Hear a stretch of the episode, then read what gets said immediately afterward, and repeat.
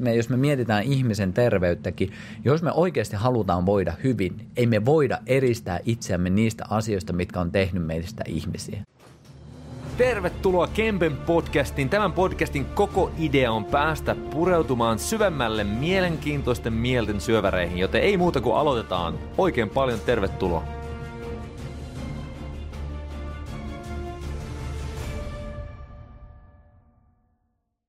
Kempen podcast, seuraava jakso. Vieraana huikea Teemu Syrjilä. Boom. Hei, sä oot eka kertaa mun podcastissa. Itse asiassa hei, täytyy antaa ihan ensiksi propsit äh, koko idea podcastiin. No, oli mulla se ollut niin pyörinyt mielessä pitkään, mutta se katalyytti oli tämä herra tässä. Tota, oltiin, istuttiin yhdessä huikeassa salaisessa tota, mökissä Järve, Sikarin kanssa. Sikarin kanssa järven rannalla ja sitten tehtiin sun podcastiin yksi jakso ja sitten mä olin silleen, että no niin, että nyt, te, nyt oli sen verran inspiroiva kaveri, että hei mäkin haluan tehdä oman podcastin. Ja tota, hei kiitos siitä ihan ensinnäkin ja tervetuloa Kempen podcastiin. Iso kiitos ja toi on itse asiassa tosi siisti kuulla ja se, mihin itsekin pyrkii omassa työssään. Että se, että me ei pelkästään heiteltäisi ajatuksia toisille, vaan se, että oikeasti niistä ajatuksista tulisi tekoja. Mm. Ja se inspiroi mua oikeastaan kaikista eniten. Että kiitos sulle, että et jäänyt vaan hautuun ja miettiä ja jotenkin kelailee seuraavaa viittä vuotta, että miten sen tekisi täydellisesti, vaan alkaa tekemään, koska sitten siinä tekemisessä itsessään oppii. Niin heitän heti kiitokset jätkälle, että kiitos kun otit pallo pallosta kiinni ja aloit tekemään, koska sitä mä uskon, että me molemmat tehdään enemmän ja vähemmän, että me pyritään inspiroimaan ihmisiä tekemään itse. Mm. Että ethän säkään tuolla tanssitunnilla, että sä teet ne omat muuvit ja sä voit opettaa sen, mutta loppupeleissä ihminen tanssii itse. Mm. Ja se on mun mielestä siisteintä tässäkin, että, että jos me pystytään ajatuksen tasolla tuottaan ihmisille jotain arvoa, josta ne pystyy ottamaan koppia, josta ne pystyy tekemään omia käytäntöjä, niin mun mielestä silloin ei olla, niin kuin, ei olla hirveän huonojen asioiden äärellä äärellä. Jotenkin tuntuu, että tämä koko ihmisyys ainakin mulla tiivistyy siihen, että miten me jaetaan kaikki, mitä me ollaan opittu silleen, että ihmiset saa oikeasti ne myös itselle käyttöön. No niin, jätkä aina lataa tyhjenten vastausta. Okei, kiitos kaikille. Ei, mutta toi oli erinomainen vastaus. Tästä tulee, mä tiedän, jostain mieleyhtymistä tulee mieleen tota, uusin podcast-jakso, mikä mä veikkaan, että jätkä dikkaa ja kaikki kuulijat. Mun mielestä yksi huikeimmista, mitä mä oon nyt vähän aikaan kuullut, Jordan B. Petersonin, en tiedä onko tuttu, tuttu herra, on varmasti, ja sitten Wim Hof. On Katsoiko se jakso? Eikö se ollut huikea? Siis siinä tulee niinku mieleen just toi niinku, myös toi tota, dichotomy tai tämmöinen niinku kahtiajako siinä, että siinä on niinku toinen kaveri, joka on pallotellut todella paljon niinku mielessä asioita ja niinku todella pitkälle ja huikea herra siis niinku monessa mielessä arvostan monia hänen ajatuksiaan paljon. Ja sitten taas Wim Hof, joka on niin kuin, totta kai ajatellut asioita pitkälle ja näin, mutta sitten on lähtenyt enemmän kaiken tekemisen kautta ja laittanut käytäntöön ja omaan kokemuksen ja tekemisen kautta oivaltanut todella paljon itsestään ja vaikka elämästä ja terveydestä. Ja, niin suosittelen kyllä todella paljon kaikille kuuntelemaan tuon jakson Jordan P. Petersonin, vai onko se se Mikael Peterson? Onko Joo, se, sen, se, on se, se, on tyttären, tyttären tota podcastissa oli vieraana, mihin Jordankin sitten tuli. Niin, niin tota, mun mielestä siis jotenkin kulminoitu toi ajatus tekemisestä ja vielä fiiliksen kautta. Et mäkin veikkaan, että me molemmat vähän niin kuin edustetaan tämmöisen fiiliksen kautta elämistä. Ja sitten siitä päästäänkin hyvänä asisiltana tähän sun uuteen kirjaan kanssa, niin kuin mistä halusin ainakin kysyä. Äh, niin kuin miehen vuoro tuntea niin tota, kerro vähän, miten se kirja syntyi ja mikä inspiroi sut kirjoittaa sen kirjan ja mistä siinä on kyse? No, jos kokeilen sen sanottaa jotenkin erillä tavalla, niin sekin on aika tekemisen kautta tullut. Mm. Et niin, niin jos säkin tiedät, mä vedän noita miesten viikonloppuja ja niiden inspiroimana on jotenkin sitten tajunnut, että, että se mitä me tehdään myös siellä fyysisellä konkreettisella tasolla, että ollaan viikonlopussa, tehdään erilaisia harjoitteita, koetaan erilaisia tuntemuksia, niin voisinko mä itselle sanottaa se jotenkin vielä selkeämmäksi, että mitä me oikeastaan tehdään täällä, mihin me oikeastaan pyritään täällä ja voisiko sitä kautta se, että kun mä sanotan sitä myös tekemistä tänne älylliselle puolelle, tuoda jotain lisää sinne tekemisen puolelle. Ja itse asiassa se teki mulle sen, koska silloin mä itsekin niin purin enemmän ja enemmän osiin sitä, että mitä helvettiä me oikeastaan heilutaan tuolla, niin kuin, mitä tässä tapahtuu. Ja sitten mä tajusin, että ei vitsi, tässä itse asiassa on tullut alitauntaisesti semmoiset elementit mukaan, mitkä mä olisin ottanut, jos mä olisin tiennyt ne olemassaolo. Niin Mutta kun mä en edes tiennyt, ne, oli, ne on syntynyt hyvin tämmöisellä in intuitiivisella tatsilla, mutta sitten kun mä sanotin niitä, niin mä olin itsekin silleen, että tää on vitsi mestariteos oikeasti. Nice. Ja silleen, kyse ei ole siis minusta, vaan kyse on siitä, että siinä on... Vähän. No, ehkä sille sen verran, että mä oon sen oman puumerkkini laittanut sinne, mutta ne on, mä oon poiminut sinne ihmisyyden elementtejä. Joo. Ja se on sille mun mielestä hienoa, että en mä ole niistä mitään keksinyt. Ne on äärimmäisen yksinkertaisia juttuja, niin kuin kaikki mun Joo. jutut. Ihan jo se, että me vaikka mennään luontoon. Mutta se, että niin jotenkin pointtina tuossa kirjassa oli se, että ensinnäkin se, sanottaa se itselle, että mitä me tehdään, ja sen sanottamisen kautta jotenkin poistaa semmoista mystisyyttä, semmoisesta oudosta tekemisestä näin sulkulainausmerkeissä, ja tuoda semmoista niin kosketeltavaa konkretiaa, että miten mä voin ottaa tämmöistä – otetaan nyt vaikka äänenkäyttö. Miksi mä menisin ölisemään tuonne mettään, jos ei mulla ole myös sitä älyllistä ymmärrystä siihen, että no itse asiassa se vapauttaa mua tosi paljon tähän ihmisyyden kokemiseen. Se poistaa multa stressiä. Se avaa tätä niin vaikka mun energiatasoja, että mä oon yllättäen niin sitten huomattavasti enemmän hereillä. Eli tämmöistä vuorotanssipuhelua mä oon yrittänyt Joo. tehdä. Eli selittää sitä, mitä tehdään ja myös sillä sanottamisella inspiroida ihmisiä tekemään yksinkertaisia perusasioita ihan se oma hyvinvointinsa eteen eteen, jos saat tästä mitään kiinni. Joo, todellakin. Siis mulle tulee mieleen toi tanssiminen, vaikka puhuit tuossa tanssista, niin itsellä just, että, että että kyllä mullakin tanssi lähti siitä, että siitä tuli vaan niin perhana hyvä fiilis. ja salsa musiikkia mä kuulin ja mä oon silleen, että ei vitsi nämä rytmit sytyttää jotain mussa, että näissä on jotain alkukantaista, sitten siihen vielä lisää jotain eurooppalaisia melodioita ja pianoa tai saksofonia, jotain virtuomaisia ja sitten sä oot silleen ihan fiiliksissä tästä tulee hyvä fiilis, sä tanssit jonkun upea, upean daamin kanssa ja sitten, että ei, tämähän on niin kuin parasta ikinä. Ja sitten myöhemmin mä hoksasin, että okei, voihan tätä niin kuin miettiä senkin kannalta, että joo, okei, jos mies vie, tuntee olonsa hyvä, onnistuneeksi, niin testosteronitasot nousee ja stressi laskee ja naisella halaus, okei, oksitosin estrogenitasot nousee ja stressi laskee ja dopamiinia syntyy ja aivot pystyy stimuloitumaan, koska kuunnellaan musiikkia ja tehdään asioita vaikka liikkeeseen. Me pystyttäisiin niin kuin älyllisesti tällä, tätä niin kuin, vaikka kuin kuinka pitkään. Ja sitten nykypäivässä on totta kai se upeakin puoli, että me pystytään niin kuin, niin kuin tieteellisestikin jo perustelemaan, että hoi, okei, okay, mä haluan mennä tanssiin salsaa. Sitten kaikki, niin justiin, okei, okay, dopamiini, serotonin nousee. Kyllä mä, kyllä mä ton niin kuin ajatuksen ostan. Tai mennä yli se tota, luontoon tai mennä kylmään. Ja sitten se oli, mikä oli tossakin podcastissa Jordan B. Peterson ja Wim Hofin, oli mun mielestä niin makeata nähdä, että Wim Hof pystyi niin tieteellisesti perustelemaan kaikkea – sitä, mitä, miksi se menisi jonnekin kylmään tai miksi joku hengitysharjoitus auttaa sitä vaikka niin kuin jotain endokriinijärjestelmän tai immuniteettijärjestelmän kautta tai laskee stressiä. Ni, niin tänä päivänä kaikki, kaikki toi tota, jotenkin intuitiivinen, tunteellinen maailma plus tämä tieteellinen, älyllinen, niin jotenkin kohtaa koko ajan enemmän. Niin okei, mielenkiintoista ja kiva kuulla, että sä oot niinku tuonut noita kahta maailmaa kans varmaan sun kirjan kautta. Niin onks, joo, anna, anna Joo, et siis toi on mun mielestä äärimmäisen tärkeä pointti. Ja just se, että niinkö, ei meillä tarvi sulkea mitään maailmaa poissa, vaan enemmänkin me voidaan rikastuttaa sitä meidän kokemusmaailmaa silleen, että me laajennetaan sitä. Ja just se, että nyt mäkin kun tein miesten kanssa hommien, en mä yritä... Ja sä et olekaan tiedettä vastaan siis. En todellakaan. Itse asiassa nyt jos tohon ihan lyhyt kommentti, niin mun mielestä itse asiassa tiede tulee olemaan tosi tärkeässä roolissa myös mystisyyden selittämisessä, koska nykyään tiede on hyvin pitkälti se kieli, mitä suurin osa ihmisistä uskoo. Mm. Että se ta- vaatii sen, että hei, tiede tulee sanomaan, että okei se metsässä oleminen on... Niin, niin se on, että just, et se voi olla rikastuttamassa, mutta mitä meillä kuitenkin pitää tehdä on se käytäntö. Että me ei voida jäädä siihen, koska ihmiset nykyisin tietää tosi paljon, ok, hieno homma, mutta teeksä niitä asioita? Ja just se, että monesti jopa se niin vähemmän, että ottaa sisään vähemmän uutta, vaan keskittyy siihen, että tekee jo niitä asioita, mitä tietää, niin onkin itse asiassa se tärkeä.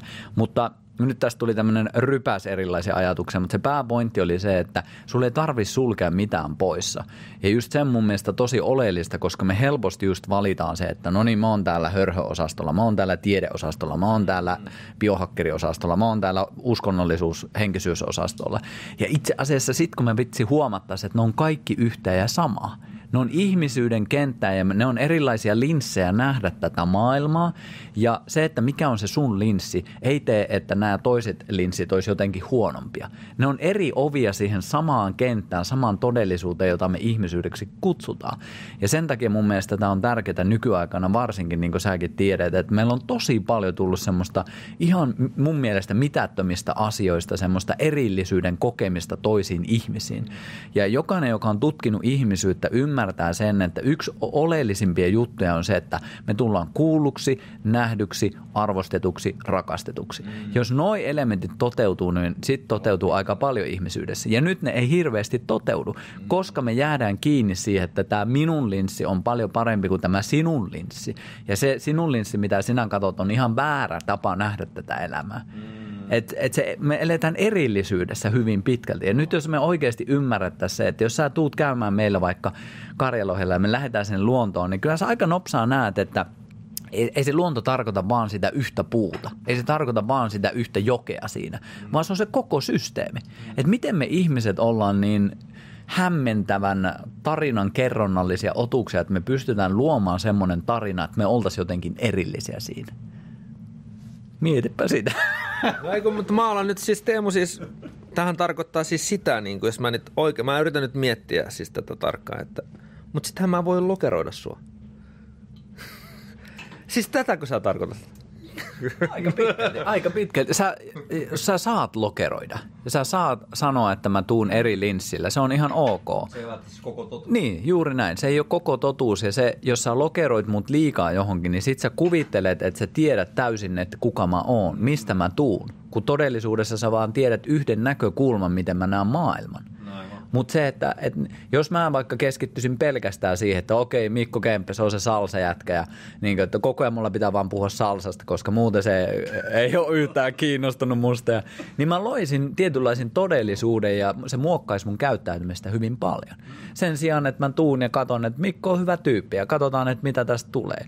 Että mä näen ihmisenä sut, en jonain tiettynä, että sä oot toimitusjohtaja tai sä oot kirjailija tai sä oot salsatanssija tai mitä tahansa. Joo. Että ne lokerot, ne voi olla helpottamassa jossain tilanteessa, mutta huomattavasti enemmän mun mielestä me kaivataan tätä. Mm. Että sä oot ihminen, mä oon ihminen, mä näen sut, sä näet mut, me kuulutaan tähän ympäristöön. Me ei olla sitä vastaan, me vaan me kuulutaan siihen. Mm. Jumpe. Mä, se on mun mielestä tosi tärkeä. Joo, tuo on musta erinomaisesti sanottu. Joo, siis mä, mä heitän vähän niin kuin tämmöisiä sarkastisia kysymyksiä ja sitten jotkut lokeroi mut silleen, että toi Kempe heittää liikaa sarka- sarkastisia. Kyllä mä en tykkää, mä en, mä en tykkää tästä Kempen podcastista enää. Sitten mä oon silleen, että no, sa, mä lupaan palauttaa sataprosenttisesti rahat, jos, et, jos oot kuunnellut.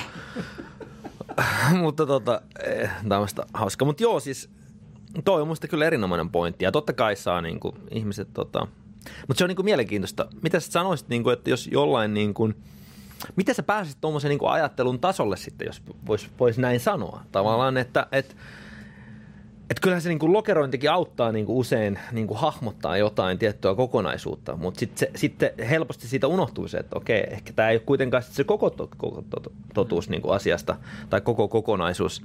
Ni, niin miten sä oot, miten sä oot niinku omalla matkalla sit niinku päätynyt vaikka tähän, jos sun pitäisi niinku myydä tämä idea, että mm. tämä on nyt parempi, parempi tapa olisi miettiä näitä juttuja, että hetkinen, että jos mietittäisikin, että että meissä kaikissa ihmisissä on monia puolia ja niin varmaan muissakin, niin, niin tota, miten, miten sitten tuommoista ajattelua voisi avata? Mm. Et, et mikä olisi se tie niin kuin parempaan tai mitä sä itse ajattelet? Mm. Joo, en välttämättä voi myydä tätä semmoisena parempana ajatuksena, mutta vai, vai, vai, Keppe huutaa takana, että parempana, mutta että ehkä va- va- vaihtoehtoisempana tapana nähdä maailmaa. Ja sekin on mun mielestä hienoa tässä, että mulla ei tarvi myydä tätä. Mulla tarvii vaan esittää tämä ajatus. Ja ihmiset, jotka tunnistaa tämän totuudeksi, niin ne mm. kuulee sen. Ja sitten taas ne, jotka ei sitä halua allekirjoittaa, niin, ei ne, niin ne ei osta sitä sitten myöskään. Mutta miten mä itse olen lähtenyt tätä, niin, ja tässä yksi haaste on vielä se, että mulla pitää myydä tämä sanoilla. Mm ja ajatuksen ja älyn tasolla. Aivan. Ja se on sinne tuota- Kyllä, niin. kyllä. Ja tähän niin mun miesten viikonloputkin perustuu ja keskittyy, että mä yritän ensin lähestyä jotain muuta kautta kuin sitä älyllistä ja semmoista vii, tai san, en käytä viisasta sanaa, vaan semmoista ihan älyllistä tietoa ja just sen lokeroinnin kautta.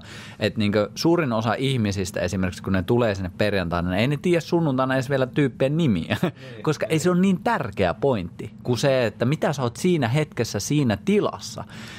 Ja just mun, mun työssä se ei, ei tapahdu niinkään puhumisen kautta, vaan se tapahtuu just sen tuntemisen kautta. Se tapahtuu tuntemisen, tietynlaisen primitiivisen alkukantaisen olemisen kautta. Missä sä tuut enemmän ja enemmän läsnäolon tilaan, missä on vähemmän niitä tarinoita värittämässä sitä, että kuka se Mikko Kempe on. Ja se ei niinkö, mä en, mä en vielä pääse sinne älyllisellä tiedotasolla, vaan mä pääsen tuntemisen tasolla. Ja jälleen kerran tässäkään se tieto ei ole niinku huono asia, mutta se on niinku monesti estämässä meitä pääsemässä siihen, että mä oon just nyt tässä. Koska sitten kun me tullaan koko ajan semmoisten tarinoiden kautta, niin me väritetään sitä tosi paljon myös menneisyyden uskomuksilla ja myös sitten ehkä tulevaisuuden toiveella, mitä me halutaan siinä hetkessä olevan. Ja sitten se tämä hetki jää kokonaan elämättä. Että mä näen vaan sen toisen ihmisen nyt vaikka se, että okei se edustaa tätä ryhmää, se edustaa tätä uskontoa, se edustaa tätä ihmisryhmää, se edustaa tätä näkemystä vaikka 2020 ilmiöistä. Sitten mm. mä laitan heti siihen ja sitten siihen tulee kaikki se historiallinen taakka ja se historiallinen näkemys, että mitä se ihmisryhmä on. Ja sitten täysin se ihminen unohtuu siitä keskeltä. Eli lyhyt vastaus tässä olisi se, että, että vähemmän miettimistä, enemmän kehollisuutta. Vähemmän kelailua, enemmän läsnäoloa. Vähemmän semmoista jatkuvaa jaarittelua ja enemmän vaan sitä, että vittu mä oon tässä ja nyt. Et ihan siis sa- samoilla metodeilla kuin teikäläinenkin. Hengityksellä, tanssimisella, äänen käyttämisellä, menevällä vähän epämukavuusalueelle, tekemällä semmoisia asioita, mitkä ei ole itsestäänselviä. Eli se, että jos me koko ajan tehdään asioita, mitkä on meille tuttuja ja turvallisia, niin niissä on tietyt kaavat, jotka aktivoi meissä tietynlaista samanlaista käyttäytymistä. Sen takia just tuommoinen miesten viikonloppukin on hyvä, kun ei ne tiedä, mihin ne tulee. Ne on ehkä nähnyt jonkun Yle Dokkarin tai mun somepostauksen, niillä on joku mielikuva, mutta se mielikuva yleensä murtuu tosi nopeasti. Sitten niillä ei ole kaavaa. Sitten ainoa, miten sä voit silloin olla niin on läsnäolon tilassa, koska sä vaan tarkkailet ja katsot, että hetken, mitäs nyt tapahtuu, mitä nyt, oi, ui, ui, ui, mitä, Niinku, että se menee kokemisen tasolle. Mun mielestä kokemisen taso on tosi tärkeä tuoda tämmöiselle tiedon ja äly, älyn aikakauden rinnalle. Ja tässäkään mä en ole sitä vastaamaan, vaan haluan, että me pyrittäisiin tässäkin integroimaan ne kaksi, sam, kaksi erillistä osaa yhdeksi kokonaisuudeksi. Joo, ei mulla tulee mieleen toi Heikki Harjun tota mainosvideota teitte, joo, siitä tuli.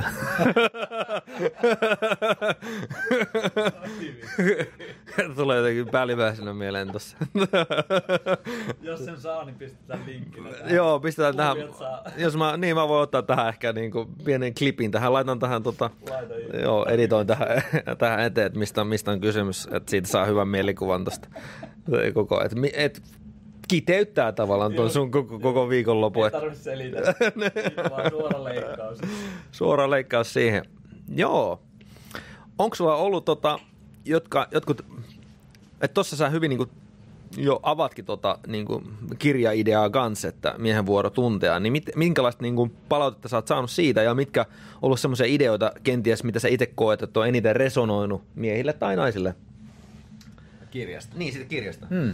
Kyllä mä uskon, että ehkä isoin semmoinen ajatus, mikä siellä on resonoinut ihmisille, on se, että mä en tee semmoista yhtä mallia, tai ainakin pyrin siihen. Toki joku lukee sen silleen, että no niin, nyt mulla pitää olla Syrjälän Teemuko. silleen luen tämän kirjan ja se kirjoittaa näin. Mutta se ei ole mun se ydinpyrkimys, vaan mun ydinpyrkimys on tuoda tietynlaisia, tietynlaisia työkaluja, joita jokainen voi ottaa sinne arkeen, joilla sä sitten muovaat siitä omasta elämästä sun näköisen. Ja nyt jos mietitään se, että kuinka monia meistä ohjaa semmoinen alitajuntainen käyttäytyminen, koska me kuvitellaan, että mulla pitäisi olla se ja mulla pitäisi olla se ja mä oon ollut viimeiset 20 vuotta se. Ja todellisuus on se, että ne voi olla joskus semmoisia asioita, mitä me ei enää olla.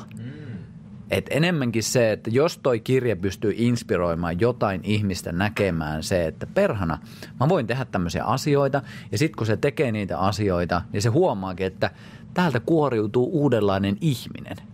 Ja se ihminen, mikä sieltä kuoriutuu, niin vitsi, se voi alkaa vaikka soittaa banjoa. se voi alkaa käymään vaikka Mikko Kempe salsatunneilla. Se voi alkaa vaikka lukemaan kirjoja, jos se ei ole ennen lukenut. Eli just se, että vapauttaa ihmisiä olemaan just sitä, mitä ne on. Ja tämä on niin hassua, koska se on niin äärimmäisen helppoa sanoa. Mä voin heittää tässä, että no niin, ole sitä, mitä olet. Ole sitä, mitä sä oot aina halunnut olla. Autenttinen. Ole, ole aito ja autenttinen kaikkea älyttömän helppo sanoa, mutta sitten äärimmäisen, äärimmäisen hankala havaita, että mikä loppupeleissä on sinua, jos olet koko ajan sen tarinan et, en välttämättä uhri, mutta sä oot kokona, koko ajan siinä tarinassa kiinni, että minä olen tämä ja minä olen, minä olen sitä ja minä olen tätä. Kun tosiasia on se, että se mitä sä oot nyt tässä hetkessä, niin – on täysin ainutlaatuista. Ja jos mä mietin pelkästään silleen meidän entisten kokemusten kautta, kun me ollaan nähty muutamia kuukausia sitten tai viime vuonna tai milloin tahansa, niin jos mä niistä muodostan sen kuvan, että kuka on Mikko Kempe just nyt, niin mä missaan sen, että kuka Mikko Kempe on just nyt. Vitsi, toi oli hyvin sanottu. Aika kova, aika kova. Joo, joo, toi oli kyllä. Saitko kiinni? Joo, sain. Siis toi on, toi on erinomainen, erinomainen pointti. Siis se tuo niin kuin, ilmi sen ajatuksen, no mistä Heikki Harjun katsokaa sekä jakso kanssa, tota, puhuttiin kanssa tästä ajatuksesta, että me voidaan, ja mikä tuli mun, siis mä tein John Grain kanssa just podcastin ja tulossa kohta ulos, ei ole vielä, kun tätä nyt just tehdään, niin, niin se ajatus siitä niin kuin neuroplastisuudesta, että me voidaan missä tahansa valita. Ja sitten tulee joku Jim Rohnin vanha muisto, ajatus mieleen, siis tästä ideasta, että, että me voidaan missä tahansa hetkessä valita niin kuin erilainen tie ja muuttaa niin kuin itseämme – ja, ja vaikka se siinä hetkessä välttämättä se muutos ei tunnu suurelta, niin se tie voi niin kuin johtaa johonkin aivan täysin myös niin kuin uuteen puoleen, mikä tulee ja nousee susta itsestäsi ja uudenlaiseksi itseksesi. Ja toi ajatus tosta, että totta kai me koko ajan muututaan ja, ja sitten jotkut kenties enemmän kuin toiset. Että et niin kuin, jotkut ehkä haastaa omia näkemyksiä, uskomuksia, ajatuksia enemmän kuin toiset ja jotkut enemmänkin jatkaa vaikka sitä samaa kaavaa. Ää, niin, niin siinä mielessä niin kuin sain kyllä kiinni, että, että siinä mielessä koko ajan me muututaan ja jossain määrin kaikki olisitte vaikka mielentasolla täysin samoissa uskomuksissa kiinni, niin silti fyysisellä tasolla kaikella muulla koko ajan solut vaihtuu ja jne, me vaihdutaan koko ajan uudenlaiseksi itseksi. Just näin. Ja se potentiaali siihen muuttumiseen ihan lyhyt, sori kun keskeytin, mutta just se, että se potentiaali silti siihen muuttumiseen on jatkuvasti mm. läsnä, vaikka se ihminen pitäisi just. koko ajan kiinni niistä vanhoista tutkimuksista. Sen takia me ei voida olettaa sitä, että, että mä tiedän sut kuka sä oot, koska sä voit koko ajan valita ja uudistua, jos, jos se vaan tuntuu siihen hetkeen niin sulle hyvältä, tai ei edes hyvältä, vaan oikealta. Joo, joo, siis toi on kyllä erinomainen. Siis tosta tulee kans taas mieleen toi Jordan B. Peterson, Wim Hof, koska mulla on mielestä mä oon itsekin niinku fiiliksissä siitä, kun se tehtiin pari päivää sitten se podcasti, ja näytti siltä, että Jordan B. Peterson niin fiiliksissä siitä tavallaan niistä Wim Hofin ideoista, ja sitten hän aikoi laittaa kuukaudeksi ne käyttöön, niin nyt nähdään tästä tämän jälkeen niinku kuukausi, niin mä oon itse jotenkin odotan sitä, että, että mihin suuntaan hän niinku muuttuu, koska se voi olla todella radikaali, koska niinku hän tuossa siinä podcastissakin avautui, että on ollut kaikenlaisia niinku terveysvaikeuksia ja muuta, mm. Ni, niin ostan siis ja on samaa mieltä täysin, että toi on niin kuin tosi kyllä, kyllä kiehtova, kiehtova ajatus. Miten sitten, mitä kohti sä oot sitten mennyt siinä muutoksessa? Ja niin kuin esimerkiksi, että että onko sulla ollut jonkunlainen niin kuin tie tai suuntaviiva tai millä lailla sä oot sit niin kuin itse esimerkiksi tehnyt niitä valintoja, että et, jos sulla, sä oot niin kuin huomannut, että sulla on se potentiaali vaikka muuttua ja kehittää itse itseä, niin, niin millä lailla sä oot sitten niin kuin alkanut perkaa sitä, että hetkinen, mitä mun nyt kannattaisi tehdä, tai mihin suuntaan mennä, tai millä lailla yrittää niin kuin vaikka omaa potentiaalia löytää? Valtava iso kysymys. Mä koitan jotenkin purkaa sen sanoiksi. Mm. No ehkä jos lähtee ihan, ihan siellä... Olemalla autenttinen itse. Ai niin, just näin, just näin. Oma oma itsesi, niin se on siinä ei vaan miettii ihan niin omaankin lapsuutta, niin mä oon tosi paljon tykännyt kyllä kehollisista jutuista. Että se kehollisuus on mulle ollut aina jotenkin läsnä. Sitten se tuli, se meni tanssiin, se meni korikseen, se meni lasketteluun, se meni moneen juttuun. Siitä tuli myös sitten, kävin opiskelemassa. Mutta tuota, se kehollisuus oli tavallaan se yksi elementti, mikä mä oon ottanut sieltä matkalta mukaan. Ja sitä, se on jotenkin ollut tässä, niin kuin, että tätä mä haluan jotenkin kehittää ja viedä sitä silleen, että mä pystyn myös sitä jakamaan. Ja tanssista mulla tuli se kokemus ja oivallus, että hetkinen, mähän pystyn oppiin asioita, mitä mä en ole ikinä tiennyt edes olevan olemassa. 98, 99, milloin se tuli, kun nähtiin ensimmäistä kertaa Run DMCin musiikkivideo It's Like That. Silloin ei ollut YouTubea, silloin ei ollut mitään. Ja sä voit kuvi, MTV just musiikkitelevisiolta taisi tulla ja sitten kun muistaa eka kertaa kun näki sen, sä voit kuvitella meikäkin yläasteella just sille herännyt vähän semmoinen... Mun 82. No niin, se on sama, mä oon 79. No niin, sen sen. Joo, joo, joo, joo. Mutta just yläasteella, kun sä näet jotain tommosta, mitä sä et ole ikinä nähnyt, se jotenkin sille räjäytti mun pään, että, että ihminen voi tehdä tommosia asioita. Sitten kun me alettiin itse treenaamaan ja sitten kun siinä vuosia oli siinä maailmassa, niin oppi asioita, mitä niin joskus piti täysin mahottomana.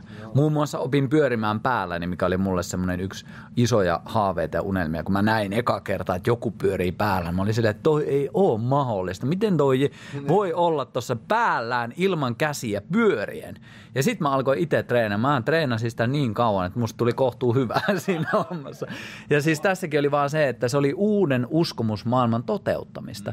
Ja se antoi niin pitemmässä juoksussa mulle tosi paljon toi tanssi. Että me luotiin tyhjästä meidän jengin kanssa. Itse asiassa mulla on vanha krevipaita päällä, eli meidän YPC-jengin kanssa luotiin tyhjästä. Niin kuin säkin tanssissa voit ymmärtää sen, että sulle ei ole mitään valmista. Sitten siinä hetkessä sä luot jotain ja sitten se on hävinnyt. Se on ihan älyttömän siisti juttu. Ja tota on, se on sitten siirtynyt tähän nykyisenkin työhön, että okei, mulla on tyhjä kanvas, mä voin luoda siihen ihan mitä tahansa. Ja aluksi se toki lähti siitä, että miten minä itse nousen tässä paremmaksi ja miten minä kehityn ja miten minä saan sitä ja miten minä saan tätä ja miten mä kehityn tossa ja näin poispäin. Eli se oli hyvin keskittynyt itseensä. Ja se on mun mielestä tosi tärkeä vaihe, mutta sitten jossain vaiheessa alkaa huomaamaan sen, että okei, mä oon jumpannut näitä omia asioita jo tässä ihan riittävän monta vuotta, voisinko mä jakaa näitä? Mm. Että se jakamisen aspekti oli esimerkiksi meillä tanssissa tosi tärkeä juttu.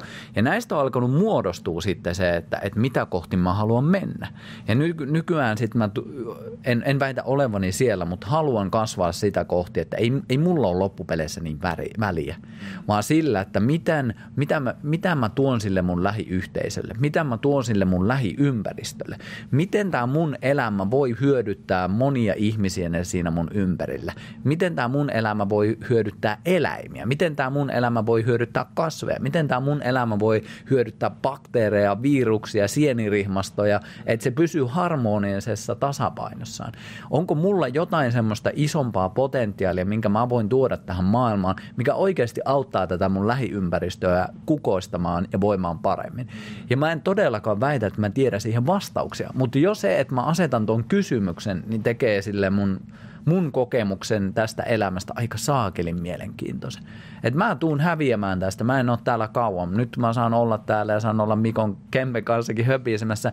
Mä nautin tästä kokemuksesta, mutta mä tiedostan sen, että mä en oo hirveän iso osa tätä kokonaisuutta. Mutta jos mä pystyn jotenkin kontribuoimaan, antaa jotain hyvää sille kokonaisuudelle, niin sit musta tuntuu, että mä oon elänyt. Joo, mahtava. Hienosti sanottu. Ja tuossa on monta juttua, mihin tekisi mieli tarttua. Yksi tämmöinen ihan hauska tämmöinen, okei vitsi taas vähän niin kuin, että, eli, eli Teemu, sä niin kuin suosittelet, että nuoret teinit katsoo niin kuin MTVtä. Tänä päivänä se on se ehkä TikTok tai joku, joku niin, eli se on se suositus. Ei suositella, kun ne tekee sitä kuitenkin. Niin, niin, niin, aivan, totta. Mutta sitten toinen tuli, okei, toinen tuli tuosta virusasiasta. Ei nyt mennä siihenkään vielä. Mutta siis joo, mun mielestä erinomaisesti kyte, niin kuin kiteytetty.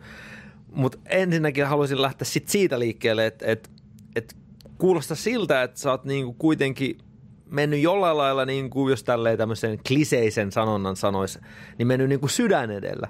Eli mistä se on tullut sitten niinku sun elämään, jos sitä pitäisi yrittää pilkkoa. Mm. Esimerkiksi, koska tuosta mitä mä itse niinku sain kiinni oli, että sä niinku, niinku loppujen lopuksi se, se tota, se tavoite sulla on kaiken tämän niin kuin jakamisen kautta kiteytynyt siihen, että sä haluat niin kuin hyvää muille mm. ja haluat edesauttaa muiden elämää, mistä tulee niin kuin se fiilis, että sä niin kuin välität ihmisistä ja yhteiskunnasta ja, ja mitä, mitä niin kuin muilla. Se voi olla niin, mutta se tavallaan, että, että, että, että, se oli se kuva, minkä mä tästä nyt piirsin tämän niin kuin kommentin perusteella.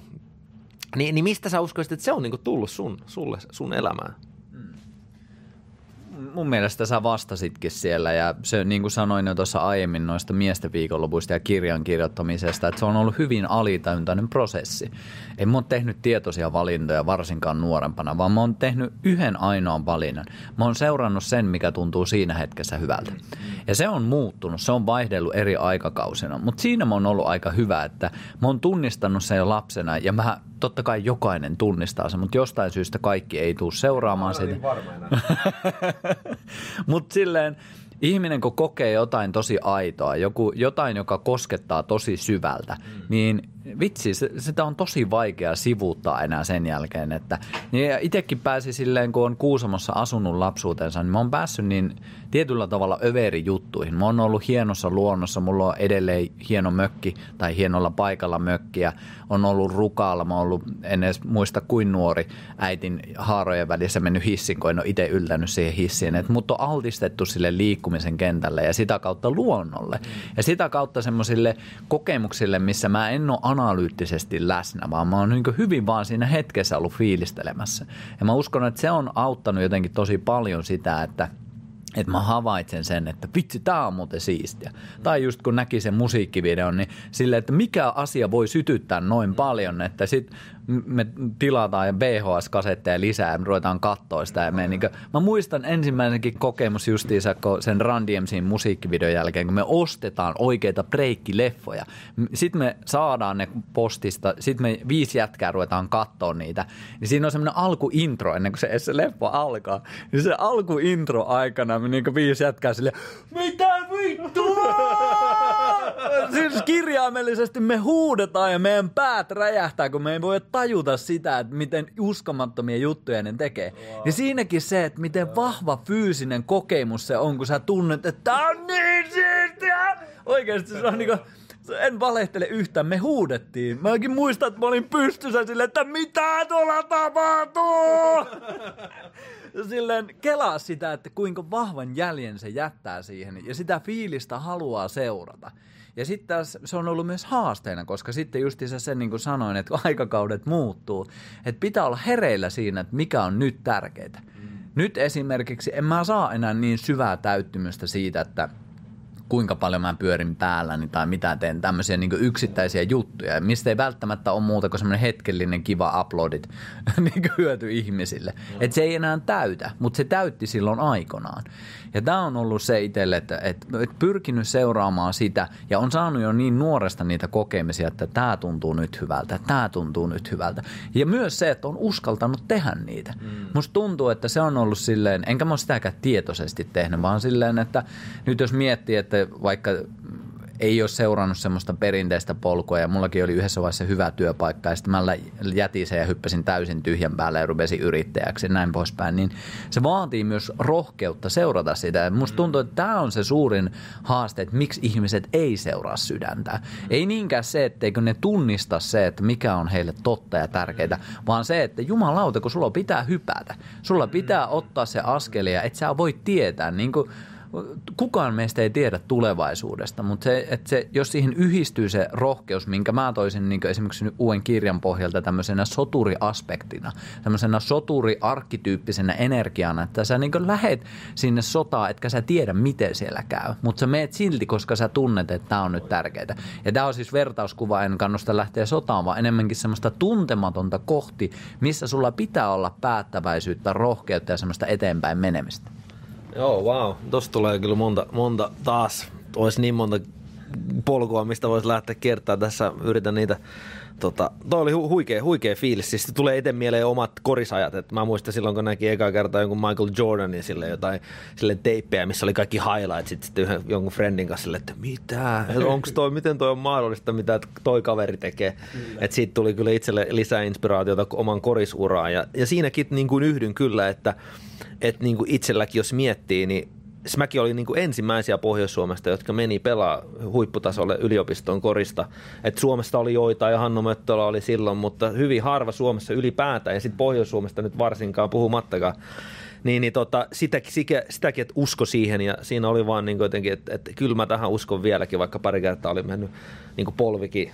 Ja miettii, että paljon sä oot pitkä. 183. 183 Ei oo korismailla. oululaissyntynyt. Tavallaan mitkä on siinä ne todennäköiset? Niin, niin, niin. eikä menisi. Niin, niin kyllä. Joo, ei siis ei ne todennäköistä ollut. Siinä oli onnenkantamuista ja päättäväisyyttä ja uskoa ja kaikkea, kaikkea sekaisin. Vaatii tosi paljon Niin. rohkeutta mennä sitä kohti. Niin kyllä. Ja sitten sit tulee mulle toinen yhtymäkohta tuohon mieleen siis se just, että miten itselle sitten niinku se sydän heräsi siitä, että hetkinen haluaa tuoda maailmaan hyvää. Oli se, näin just sen John Grayn yhden kirjan Mietto Marsta Venuksesta Together Forever, oli niinku ikuisesti yhdessä, luki sen. Ja eka kertaa se herätti semmoisen niinku oivalluksen siitä, että eihän mä tiedä tästä maailmasta yhtään mitään. Ja tämä niinku kirja auttoi omaa perspektiiviä niinku purkaa vaikka just omaa eroa, kun oli, oli tota, äh, kivulias ero tietyllä tapaa, niin niin y- alkoi ymmärtää, että se niin kuin, jotenkin paransi niin paljon sitä omaa haavaa ja ymmärrystä siitä, että, että sen jälkeen tuli semmoinen tosi syvä olo itselle, että hei, haluaa tehdä kyllä hyvää elämässä ja auttaa muitakin niin kuin, äh, niin kuin tuntemaan parempaa fiilistä ja parantaa haavoja ja oivaltaa enemmän asioita, että et, et kaikenlaista jutut on mahdollista ja rakkaus on mahdollista jne. Mutta sitten mikä mulle tuli tuossa sun, niin kun, nyt päästään vielä siihen, että, että mikä mulla oikeasti niin heräs, oli siis tämmöinen ajatus tästä, että et, niin kun, se idea siitä, että kun puhut tästä, niin kun, että alitajuntaisesti sä oot tehnyt tiettyjä niin kun valintoja, niin että kuinka paljon noita meidän alitajuntaiset niin kun, tietyt valinnat muokkaa meitä. Ja sitten siinä vielä se, että, että, että mitä mä tuosta sain on, että sullakin on ollut tuommoisia rakkaudellisia, todella upeita, hyviä kokemuksia niin kuin lapsena. Ja tuommoisia, niin että sä oot ollut vaikka kavereiden kanssa, missä te olette ollut kaikkia fi, kaikki fiiliksissä, mitkä on jättänyt varmasti, niin kuin, jos pitäisi analysoida taaksepäin, niin jonkunlaisia uskomuksia siitä, että mitä on myös mahdollista. Ja se on varmaan ruokkinut itse itseään siihen, että, että sä oot niin uskaltanut sitten taas mennä jotain haastetta kohti. Ja sitten sanoit tuosta ideasta, että, että sä uskot, että kaikki luultavasti niin kun ajattelee silleen, että, että, niin kun, että me tunnistetaan vaikka, että hei, tätä kohti pitäisi mennä, mutta jostain syystä ehkä meillä ei ole jollain lailla alitajuntaiset uskomukset muodostunut, tai meillä ei ole ollut jotain kannustavia kokemuksia, tai kenties meillä on ollut jotain traumoja, tai kenties meillä on ollut jotain pelkoja, ja sitten niistä johtuen me ei uskalla kuitenkaan sitten niin kuin vaikka hypätä sitä niin kuin sä sanoit, kohti tuntematonta ja rohkeasti mennä eteenpäin. Niin, niin kun tulee mieleen se kysymys tästä, että, että miten sä ajattelet sitten se, siitä, että, että niin kuin kuinka paljon tuommoiset alintajuntoiset lapsuudenkin kokemukset voi niin kuin muokata sitä. Ja koska mulla tulee se mieleen, että, että mä oon siis niin kuin maailmaa kiertänyt ja tavannut monia ihmisiä, joiden kanssa mä oon hoksannut, että tässä nyt koki, että ei tässä nyt kaikilla ollutkaan niin kuin hyvänlaiset intentiot välttämättä. Et sitten mä oon tullut niin kuin siinä mielessä vähän niin kuin takse, että hetkinen, ei kaikki välttämättä kuuntele niin kuin sillä tavalla, samalla tavalla sydäntä kuin kenties sinä tai kenties minä. Niin, niin mitä sä oot siitä mieltä, että kuunteleeko kaikki sydäntä ja miksi ei? Ja sitä, että onko mahdollista myös, että, että jotkut vaikka saattaa valita niin kuin suuntaa omalle elämälle jostain muualta käsin kuin kenties siitä innostuksesta, hyvästä fiiliksestä ja sydämestä käsin? Wow, hieno kysymys ja valtava iso jälleen kerran. Tässä saattaa tovi, tovi mennä, että tota, jos kuuntelet tätä, niin istupa alas ja, tai lähde kävelylle. Mutta tota, no ensinnäkin, joo, kaikki ei todellakaan toimi sydämestä käsin. Itseni mukaan luken en aina toimi sydämestä käsin. Ja milloin en toimi ja miten on, minkä kaavan on huomannut myös miesten kanssa, että et silloin kun me ollaan ylikuormittuneita, me ollaan ylistressaantuneita, niin me toimitaan kaikesta muusta kuin sydämestä käsin. Ja se on hyvin semmoinen akuutti. Eli jos meillä on vaikka, sanotaan, että on työkiireitä, on vaikka talolaina tai rahakriisiä tai parisuhdekriisiä, niin sitten se meidän systeemi helposti on ylikuormittunut ja sitten me toimitaan enemmän semmoisesta selviytymismoodista. Ja silloin ei me kuunnella sitä kaikista syvintä, että otetaan tosi klassinen esimerkki. Jos tulee vaikka pariskunnalla riita, niin helposti se menee vaikka siihen, otetaan nyt mies, tälleen miehet kestää varmasti tämän, että vähän mennään tökkimään, mutta et tunnistaa sen, että okei, nyt tässä on riita, toi on mulle tärkeä ihminen, mutta silti mä sulkeudun, enkä vaan niinku, en, en luo sitä yhteyttä, mitä mä todella kaipaan. Mm. Et sen niinku, siinä on helposti semmoinen... Joo, sä et varmaan tunne. niin kuin, mä oon ainoa, joka sen on, on kokenut. Mutta siinä, siinäkin on, se, se on se... Ei, Kyllä, just näin, just näin. Mä oon mies ekspertti, niin mulla kai käy koskaan. Niihin mieleen Niille, kelle tää tapahtuu, te ketkä vielä olette kuolevaisia ja ette ole näin valaistuneita kuin me tässä. Ja todellakin samaistun tuohon. Joo, joo. Ja siis kaikki samaistuu. Siinähän tässä on kyse, että meissä jokaisessa on niin inhimillisiä kohtia, että me tiputaan semmoisiin kuoppiin. Mm. Ja mulle on tosi tärkeää omassa työssä tarkastella sitä, että että miksi mä tipun tuohon kuoppaan. Mikä on mun fyysinen olotila, että, joka sitten estää tiettyjen asioiden tapahtumista, mitä mä todellisuudessa haluaisin. Eli se on semmoinen akuutti, mikä tapahtuu just tässä hetkessä. Ja sen takia mun mielestä on niin aina tosi tärkeää lähteä semmoisesta perusperiaatteesta liikenteeseen, jotka rauhoittaa hermostoa. Me saadaan enemmän sitä sympaattista hermostoa, tasapainottuu sen parasympaattisen hermoston kanssa. Pulssi laskee, meidän pupilit ei ole sille koko ajan niin piriukolla, niin ihan silleen silmät auki, eli katsomassa vaaratekijöitä valmiustilassa, milloin sä oot enemmän nyrkit pystyssä. Mm. Vaan että me päästään semmoiseen pikkusen rauhallisempaan tilaan, että me pystytään katsomaan, me pystytään ihmettelemään elämää. Tämäkin on niin tärkeä aspekti, että jos sä oot jatkuvasti kuormittunut, ei sulla ole aikaa ihmetellä elämää. Ja silloin, jos sulla ei ole aikaa ihmetellä elämää, niin et sä pääse sydän auki kyllä ihan hetkeen siinä. Että tämä on semmoinen niin tässä hetkessä. Mutta sitten mitä säkin tuossa toit, niin on justiinsa ne meidän lapsuuden kokemiset.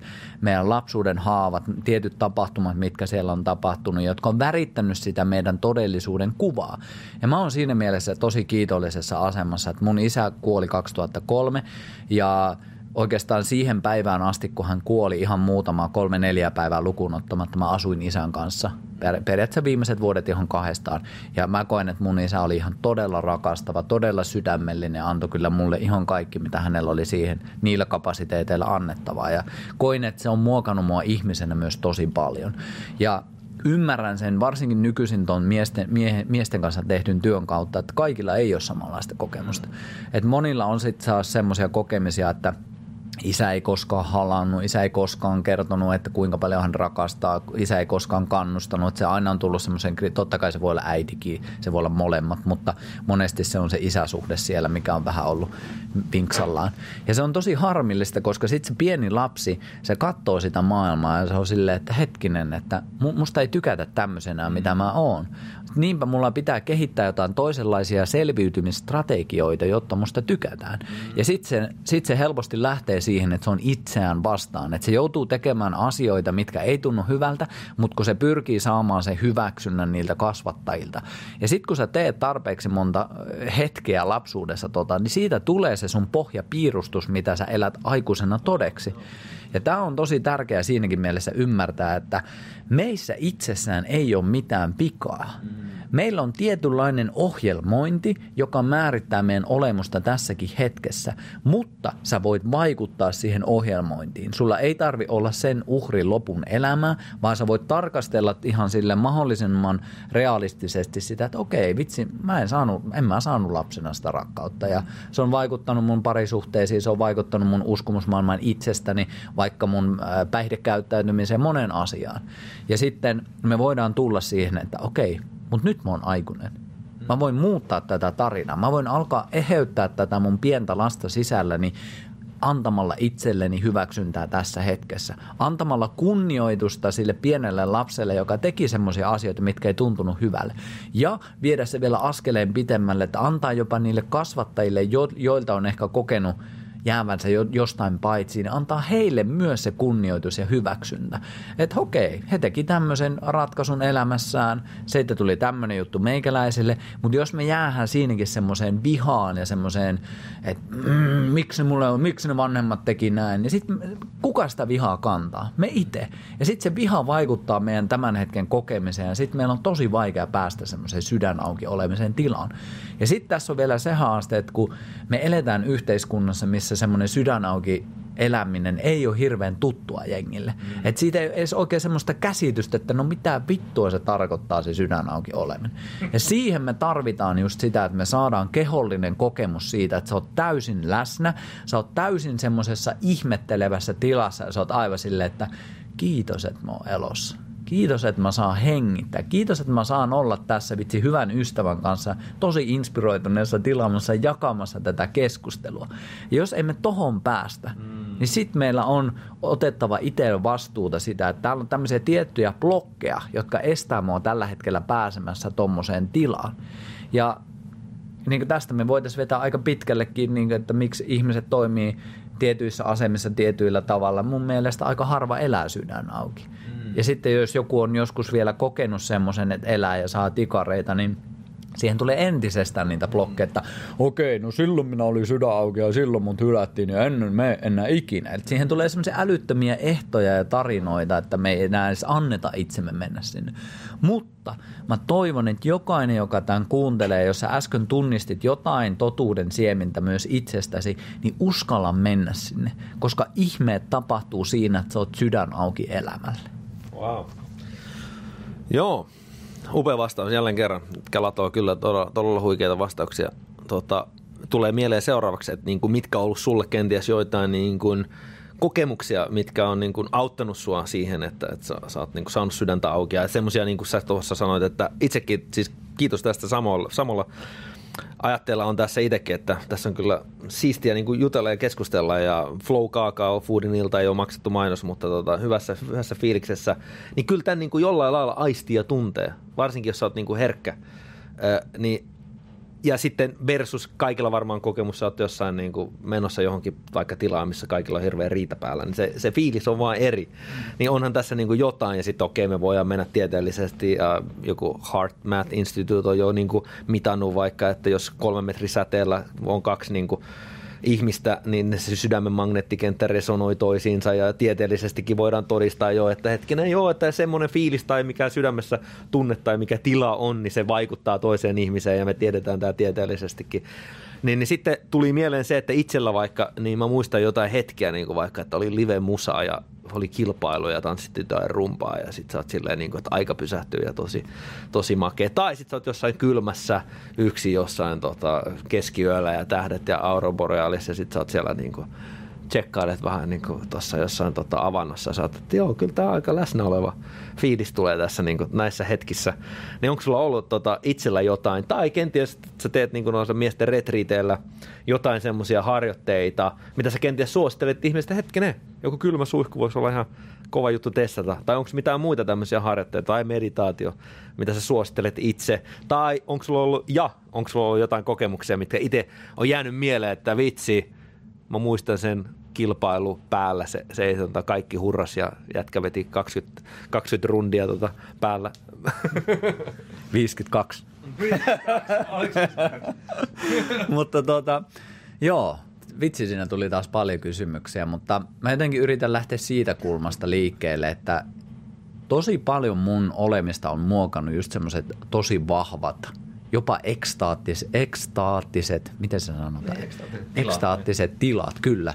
Et ei, ei niinkään semmoiset, että ne on ollut semmoisia pieniä, vaan ne on ollut oikeasti tosi isoja. Ja, ja sitten mä muistan myös sen, että kun mä oon ollut varsinkin silloin, kun mä olin pienempi, niin mä olin koulussa tosi hiljainen. Mä istuin siellä niin takapenkillä ja yritin olla aina vähän hiljaa, varsinkin ala-asteella. Ja sitten kun koitti välitunti, ja alkoi välitunnilla niin välituntipelit ja meillä oli yleensä jalkapallo sitten, niin sitten mä heräsin eloon.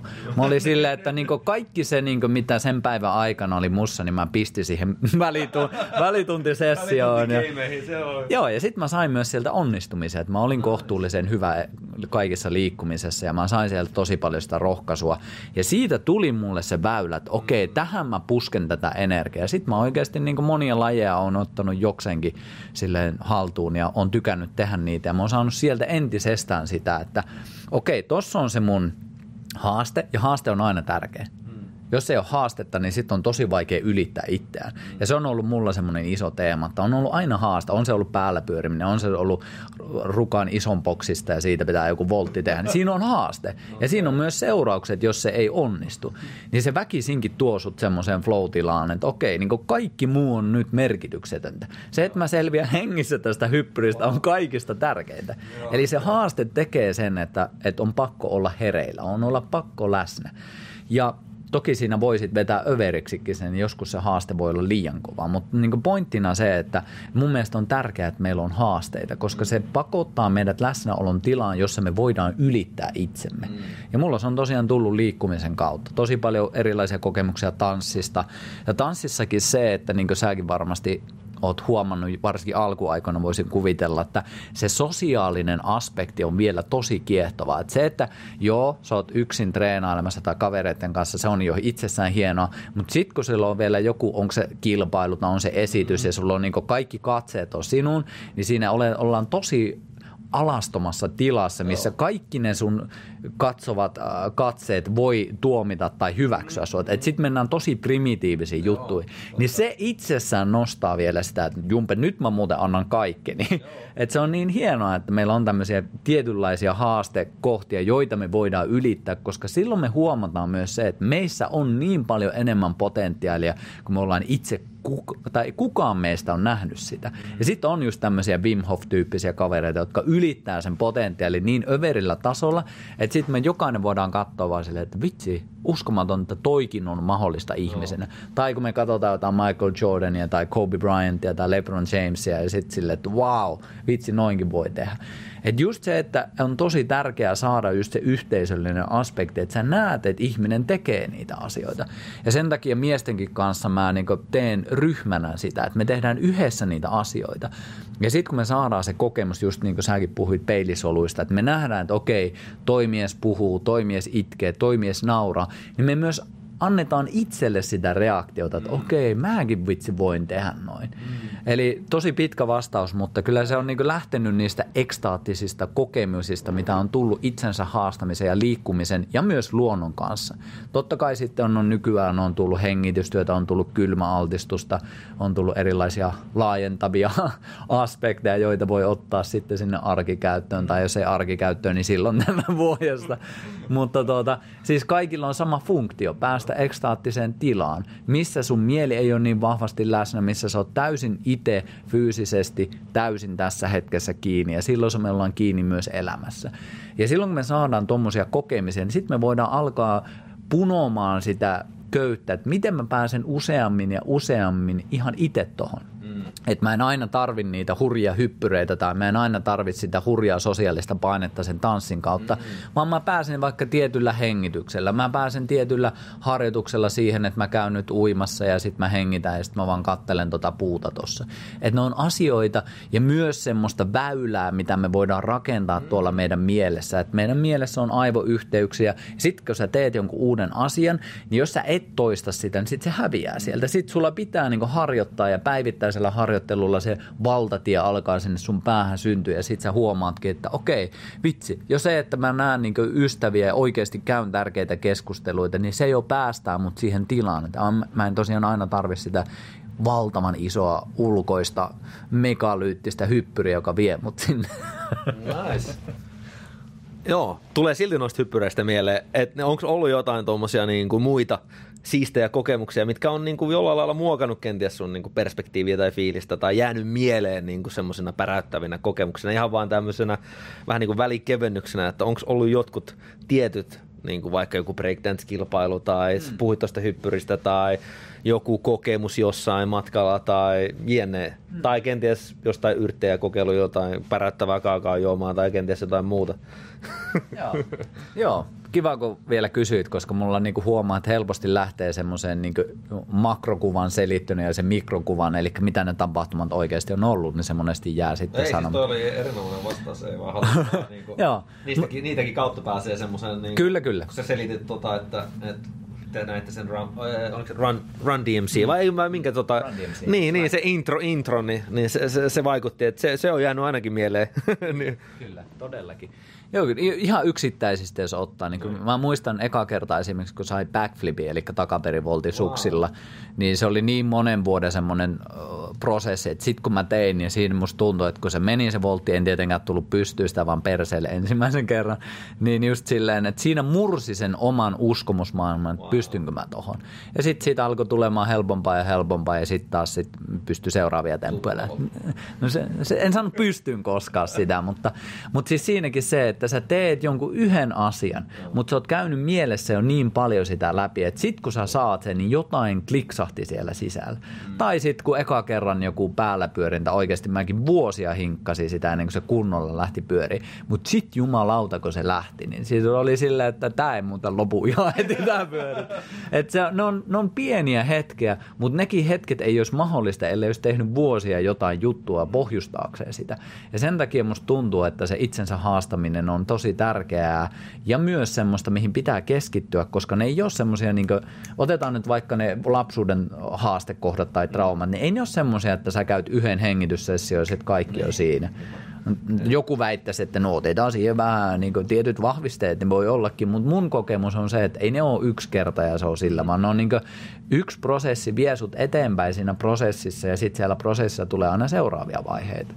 Mutta palataksesi kysymykseen, niin kyllä ne on yksittäisiä, just joku tempun onnistuminen, ensimmäiset kisat, vitsi, ensimmäinen oli semmoinen tapahtuma kuin Kuopio Breaks, eka kertaa mentiin batlaamaan sille julkisesti, paitsi, no joo, mutta siis tämmöisiä yksittäisiä kokemisia, missä on ollut just fyysinen haaste ja sitten sen on onnistunut voittaa ja viemään vähän pitemmälle, niin Joo. ne on ollut kyllä hienoja juttuja.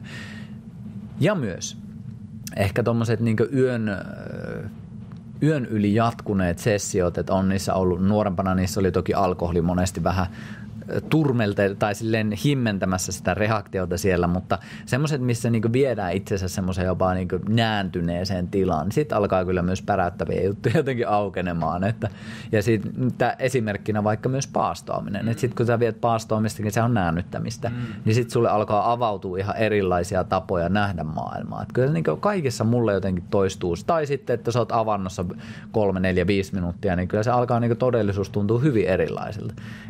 Jo, nyt tästä alkaa tulemaan mulle maalautua semmoinen kuva, että mulla on jonkinlainen taipumus kipuun ja niin, kivun kaittalla. Niin kyllä tää oli nyt ihan uusi oivallus tästä.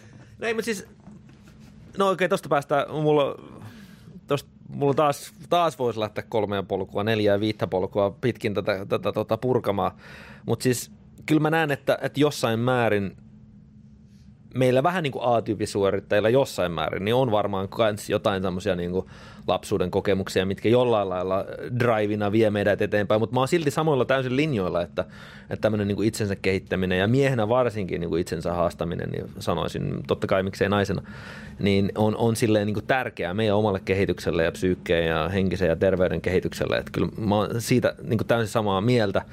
Se tulee itse tuosta tota, yhdestä kokemusta tuli mieleen tuossa, kun kerroit vaikka tuosta avannosta ja vaikka että siitä, että miten niin kuin, paastonkin kautta voi niin kuin tajunta laajentaa, niin tulee vaan mieleen yksi kokemus. Olin Islannissa yksin siis tota, ja olin siellä varmaan pari viikkoa ja sitten mä pidin ehkä silloin pisimmän paaston koskaan, seitsemän päivää.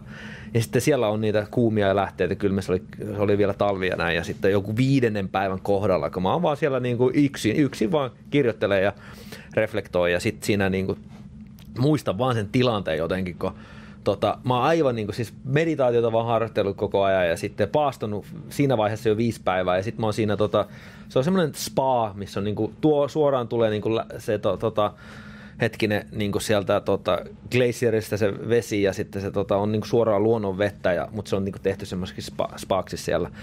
Sitten mä oon vaan siinä altaassa jotenkin ja aurinko vaan nousee. Ja sitten se on jotenkin silleen, että okei, täältä, täältä varmaan niin oli ne Jeesuksen fiilikset, kun se on jotain, niin kuin, silleen, että joku vaan käveli siitä ohimaan, vaan oh, silleen, jotenkin tulee silleen, että joo, että kävele vaan ja mä pääsen taas kohta näkemään tuota aurinkoa. Mutta tavallaan se mielentila oli jotenkin niin semmoinen läsnä oleva ja rauhoittunut ja rentoutunut ja siis to, todella, todella niin kuin huikea.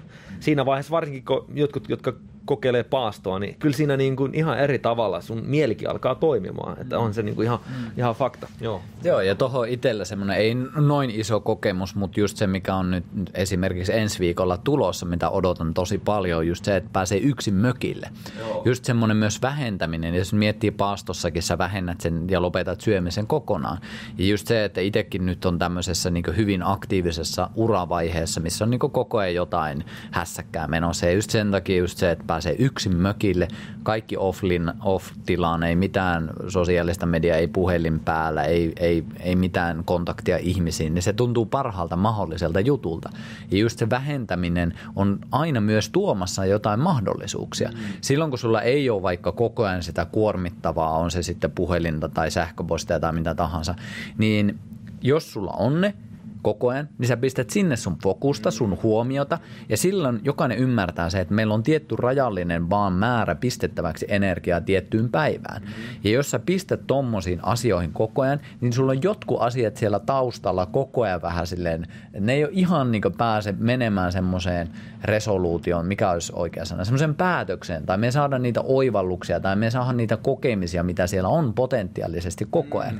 Ja sen takia mä koen, että noi on jotenkin kaikki vähentämistä tapaamiset on mulle itselle tosi tärkeitä. Just se, että jos mä oon kiinni koko ajan jossain tämmöisessä arkisessa jutussa, niin sit se helposti jättää mun sen oman, että kuka täällä on sisällä ja mitä se nyt kaipaa. Ja sen takia nyt varsinkin aikuisena se tuntuu tärkeimmältä ja tärkeimmältä, että kun lapsena tuntuu, että oli niin loputtomasti sitä aikaa, että oli kesälomat mm. ja oli silleen pelivuoroja ja sun muuta, mutta nyt kun on lapset ja on yrittäjänä ja kaikenlaista sekoilee tässä, niin se aika on rajallinen. Ja just se, että mulla on päästävä myös lähemmäksi itseäni, mulla on päästävä lähemmäs semmoista suurempaa tietoisuutta, josta käsin mä voin myös katella tätä maailmaa. Joku sanoi sitä tietyllä nimellä. Mä sanon ihan vaan, että se on tämä ympäröivä luonto, tämä ympäröivä maailma tässä, joka on kuitenkin myös meihin yhteydessä, joka on me, meihin me ollaan koko ajan tässä kontaktissa. Niin jos mä täytän äh, itseni Instagramin päivittämiselle joka ikinen hetki, niin sit mulla jää tosi tärkeitä pointteja huomaamatta. Ja sen takia just toi paasto ja yleensäkin erkaannuttaminen ihmisistä, luonnossa oleminen, hiljentyminen, kaikki nämä on äärimmäisen tärkeitä elementtejä just siihen, että me päästään lähemmäs siihen, että kuka me oikeasti ollaan tässä hetkessä ja mitä on oleellista tehdä siitä käsin. Joo, tulee tuosta tuota, sosiaalimediapaastosta, että tota, niin kauan kannattaa tota, sitä niin kuin vähentää. Mutta sitten tietenkin niin kuin Kempe ja Teemu Syrjälän podcastia, että siitä, sehän, sehän ei kulje samassa sarjassa. Eli lisää, lisää niitä kuuntelemista, kuuntelemista metsästä. En sano vaan Joo, ihan vaan sen verran sanon, että vaikka se on tosiaan sullekin tulee vitsinä, niin moni saattaa ottaa sen, että pitää valita. Että se helposti, koska meillä on semmoinen mieli, että se aina hakee ääripäitä. Mm. Sitten kun mä sanon, että otan niin vähän paastoa sosiaalista mediasta, niin sitten se niin heti miettii, että okei, no nyt kun mulla pitää jättää se puhelin 18 vuodeksi ja muuttaa Tiibetiin, sille, että ei. Niin, niin. Vaan sille, että sulle sovellus niin hetkellisesti. Että tässäkin just se, että me löydettäisiin, koska sitten jos, sit jos vuori näyttää liian isolta, niin ei kukaan tule jättämään semmoista, mistä sulla pitää täysin se hävittää ja jättää. Mm. Et enemmänkin löytää semmoista tanssia sieltä, että milloin mä oon poissa, milloin mä otan vähän tietoa, milloin mä integroin tietoa, milloin mä tuotan tietoa. Että löytää semmoisen sopivan swingin siihen koko ajan. Mä ymmärrän, että se oli sulla vitsi, mutta se on siksi vitsi, koska se on totta. Että ihmiset ottaa myös semmoisen ääripää ilmiöin aina kaikki asiat. Ja sekin niin kuin, varsinkin tämmöisessä ihmisyydessä niin olisi tosi tärkeää ymmärtää, että sulle tämä on kokonaisuus. Sulle ei tarvi valita yhtä lokeroa, missä sä elät koko ajan, vaan sä voit niin kuin, tanssia Miko Kempen tavoin niin kuin kaikissa laatikoissa. Ja vaan niin kuin, luottaa siihen, että tämä ihmisyys on tässä ja nyt. Ja se voi olla joka päivä vähän erinäköistä. Mm. Joo. Mä oon tämmönen, Kempe yrittää pistää sieltä parasta vitsejä ja sitten tulee tämmönen totuuden torvi täältä, että eipäs Mikko, kuuntelepas nyt, tässä on tämä totuus, minä kerron nyt sinulle. Eikö tää on hyvä palatsi, ei mä tota, alle heitä vähän näitä vitsejä. Tota, ei, mutta se toi oli, toi oli hyvä, hyvä lisäys, hyvä lisäys tuohon ja, ja, ja mä itsekin niin kun samaistun tuossa sinuun siinä, että helposti alkaa kokeilemaan ääripäätä, että kokeilee Wim Hof-metodia ja sitten okei, okay, no nyt tähtää ja laitetaan kaikki peliä. Seurauksessa tuolla horroksessa, horro, horroksessa yrittää, niin, niin, niin, niin, niin, yrittää, että, että kaikissa, niin, niin, kaikissa tietynlainen tasapaino. Että, niin, ja että ei tarvii ja kaikille se voi niin kuin, näyttäytyä eri tavalla ja ja niitä, niitä tapoja, tapoja toteuttaa vaikka sosiaalimediaa tai elämää tai paastoa tai kylmähoitoa, niin niitä on monia erilaisia ja jokainen valitsee sitten loppujen lopuksi se, mikä tuntuu itse, itselleen parhaan, parhaana. Mutta joo, mahtavaa, mahtavaa keskustelua tässä tota, päästy jo. Mm, mä mietin, että mihin, mihin kaikkea seuraa. Nyt tuli mieleen ihan vaan tuosta tuosta mieltä laajentavista, siis ajattelin vaan ihan hetkeksi pisteytyä sinne, että, että siis mitä nyt on itse lukenut, siis niin kuin, jos mä oikein koppasin tuosta, niin siis niin kuin tutkimuksia nykyään alkaa olla myös niin kuin tietystä kasveista, vaikka psilosibiini ja MDMA, että niitä aletaan niin kuin tutkia ihan tämmöisessä tota, kliinisessä ympäristössä tota, niin kuin siinä, että ollaan havaittu, että jo, jo, en nyt muista tarkkaan niin tutkimuksia, mutta jos, jossakin artikkeleissa lukenut esimerkiksi, että jollakin sienellä yhdistettynä johonkin terapiaan niin kuin oikealla tavalla toteutettuna, että niillä on saatu niin kuin huikeita niin kuin, äh, tuloksia aikaan siinä, että joku masennus on vaikka lievennyt ihan niin kuin hulluna, niin kuin sille, että yksi tai kaksi kertaa jossain semmoisessa terapeuttisessa sessiossa on niin kuin ollut tehokkaampaa kuin joku vaikka vuosien joku lääkehoito. Jos mä nyt oikein ymmärrän, älkää menkö mua tota, täysin tässä tota, komppaamaan tämän kanssa. Tai, niin, niin tota, mielenkiintoista siis siinä vaan, että, että miten – miten toi, toikin ala terapian muotona ja, ja noin niin kuin nostaa päätään ihan tälleen niin kuin tieteellisessä valossa, niin onko sulla niihin niin kuin perspektiiviä siis silleen, että eh, tar- tarkoitan vaan ihan niin kuin ajatusta, että mielenkiintoista niin kuin ajatuksen tasolla, mm. Että et voiko olla esimerkiksi, että luonnosta voi esimerkiksi löytyä niin tota, päräyttäviä juttuja tai niin, niin kuin voimakkaita että ne kenties pystyisi niin tulevaisuudessa esimerkiksi niin kuin jollain lailla auttaa, mitä me ei ole jollain lailla edes kenties niin kuin monetkaan miettinyt. Ja sitten äh, tietenkin me tiedetään, ja varmaan monet tietää, että 60-luvulla Jenkessä oli tämmöinen hippiliike, ja siihen yhdistettiin kaikki, kaikkia tämmöisiä niin sanottuja psykedeeleja tai endiköineja niin kuin huonolla tavalla, ja ihmiset käytti viihdekäyttönä, mutta ihan tämmöisenä niin kuin, siitä perspektiivistä, mitä tietoa alkaa tulla, niin kuin, että on olemassa jo tämmöisiä, niin näetkö onko sulla mielipidettä niin kuin noin? No mun mielestä on itsestään selvää, että luonnossa on ihan äärimmäisen paljon elementtejä, joita me voidaan hyödyntää, jotka auttaa meitä ihmisenä. Koska tässäkin me tullaan taas sitten mun mielestä isompaan haasteeseen, että me ollaan kokonaisuudessaan yritetty erkaannuttaa itseä luonnosta tosi mm. paljon.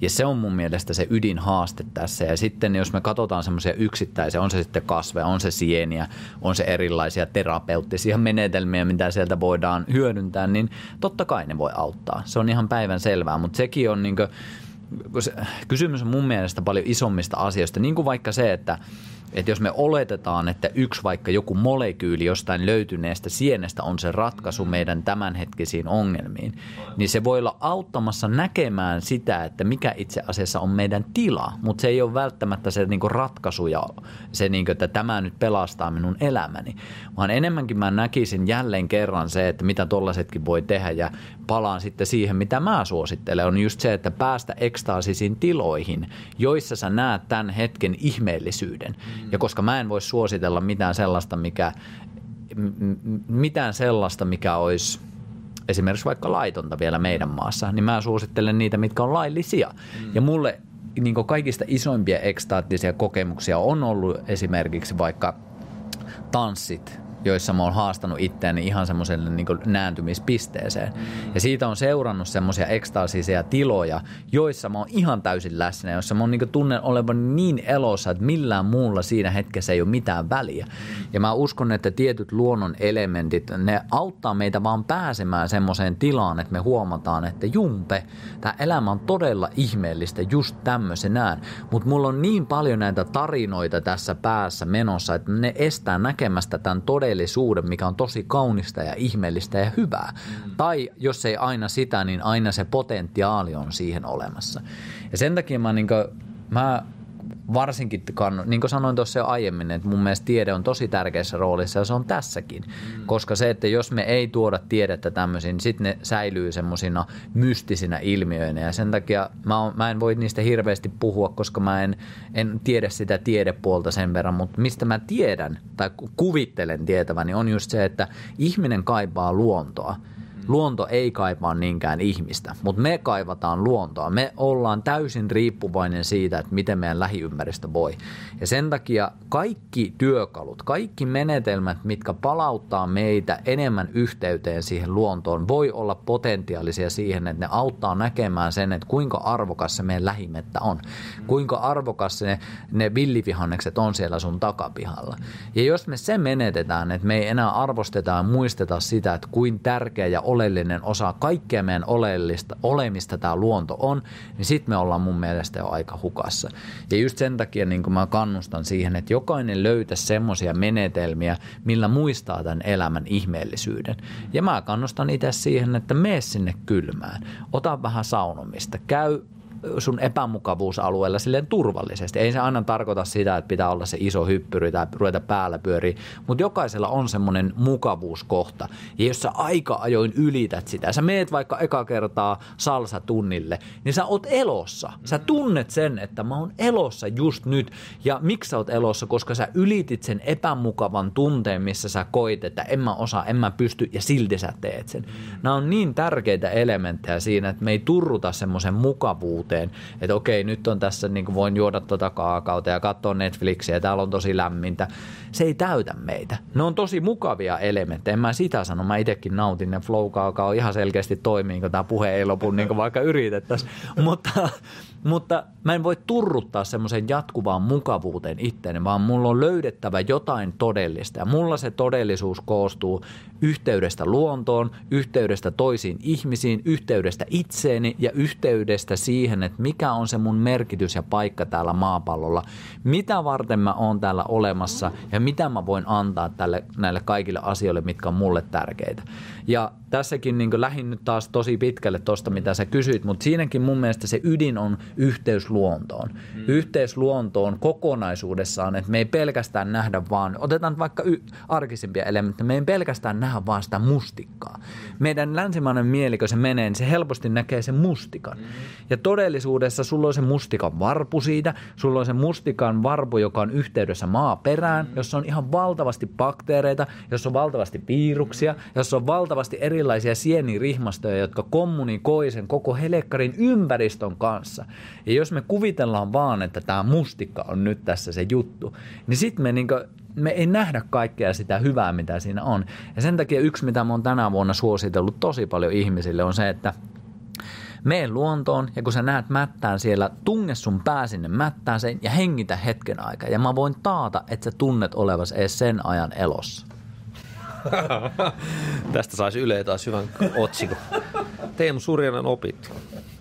Tota, Hengitä mätä. Niin, niin. Siis Te- Teemu kehoittaa tunkemaan pään mättäseen ja hengittämään siellä. niin, mutta ei, siis kyllä mä ymmärrän, on laajemman pointin, että, että luontoyhteys on, on, on, kova juttu. Ja tota, sitten tulee tuosta mustikasta mieleen, Sami Sundvikin kanssa tehtiin jakso, ja Sami mun mielestä sanoi, mä en muista ihan tarkkaa sitä faktaa, mutta sanoi jotain, että mustikasta on löydetty joku 1400 jotain vaikuttavaa ainetta – niin kuin mitä jollain lailla vaikuttaa. Ja sitten niistä joku 300 tutkijat ymmärtää, että millä lailla, niin kuin vaikka sillä on joku terveys tai joku tietty vaikutus meidän keho. Sitten joku niin kuin 1100 niin kuin mistä me ei edes tiedetä. Plus sit me ei edes tiedetä, voiko olla vielä enemmän. Mm. Niin kuin, että, että niin ja sitten mennään siihen vielä, että mikä se maaperä on. Niin. Mikä se maaperä on, missä se mustikka kasvaa ja mitä infoa se sieltä maaperästä ottaa. Ja tässä me tullaan esimerkiksi, mitä sä kysyit tuossa aiemmin tästä kyseisestä sienestä, että jos me vaikka yhtä sientä tutkitaan yhden molekyylin kautta, mm. niin sitten me ollaan taas niin eristetty tosi vahvasti ja me unohdetaan se kokonaisuus, että mitä se itsessään se kasvi voi sisältää. Ja tämä on niin sekä se ihanuus, mutta myös haaste tässä meidän yhteiskunnassa, että me eristetään tosi paljon ja sitten me odet, oletetaan, että kun me eristetään joku, että se toimii samalla tavalla kuin se kokonaisuudessaan toimisi. Niin, ja se harvoin toimii. Ja sen takia just me, jos me mietitään ihmisen terveyttäkin, jos me oikeasti halutaan voida hyvin, ei me voida eristää itseämme niistä asioista, mitkä on tehnyt meistä ihmisiä. Mm, no, joo, joo, joo. Aika. Joo, tähän joutuu niin syvällisesti miettimään tätä, mutta siis hetkinen nyt Teemu. Siis ei tule mieleen tosta, joo toi on niin kuin se, tulee mieleen toi pari montakin ideaa, mutta yksi on siis tämä, että monethan lääkkeet, esimerkiksi jota lääkkeitä käytetään, niin nehän saattaa vaikka jostain sienestä eristää jonkun vaikuttavan aineen siihen lääkkeeseen. Mitä sitten käytetään lääkkeenä, sitten sitä myydään, että tämä nyt on, koska sen voi patentoida ja sitten siitä voi tehdä hirveät katteet ja rahaa ja jne. Ja sitten niin kuin ei kysy vaikka sitä kysymystä itseltään, että hetkinen niin justi, että tämäkin lääke oli tehty jos jostain sienestä eristelemällä joku, jotain molekyylejä tähän just lääkkeeseen, että niin voisiko se olla, että joku sieni niin kuin jossain muodossa, vaikka lääkinnällisessä muodossa, vaikka nyt tässäkin on meillä vaikka Lions Mane sientä, mikä sanotaan, että vaikuttaa aivojen toimintaan ja näin, että voisiko semmoisella niin kuin jollain lailla, on sekin toki uutteeksi eristetty, mutta silti, niin kuin, että voiko olla, niin, niin, että se on niin kuin, ta, paljon taas niin kuin huomattavasti sata kertaa kokonaisvaltaisempi idea silti, kuin että joku yksi molekyyli siitä laitetaan johonkin yhteen lääkkeeseen, niin että voisiko sillä olla niin kuin vaikutusta. Mm. Ja sitten tulee vielä tähän, tähän tota, kysymys siitä, että mikä on niin kuin mielenkiintoista, vaikka niin kuin, puhutaan nyt vaikka tästä psilosibiinisienestä, siis siinä mielessä mielenkiintoista, että että silläkin niin tutkimusnäyttöä, niin kuin Jenkessä mun mielestä joku Tim Ferriskin on rahoittanut sille, että ollaan tutkittu, vaikka masennuksen hoidosta ja niin kuin sanoin, niin joidenkin artikkelien perusteella, en siis tiedä itse, itse niin tarkkaan, en ole ekspertti, mutta on saatu niin kuin huikeita tuloksia ja sitten kuitenkin esimerkiksi Suomessa sen sienen niin kuin poimiminen vaikka luonnosta niin on laitonta.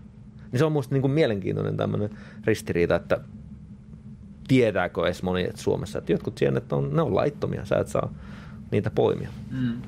Joo, ja se on tosi erikoista myös se, että kuka määrittää sen, että mikä on ok ja mikä ei.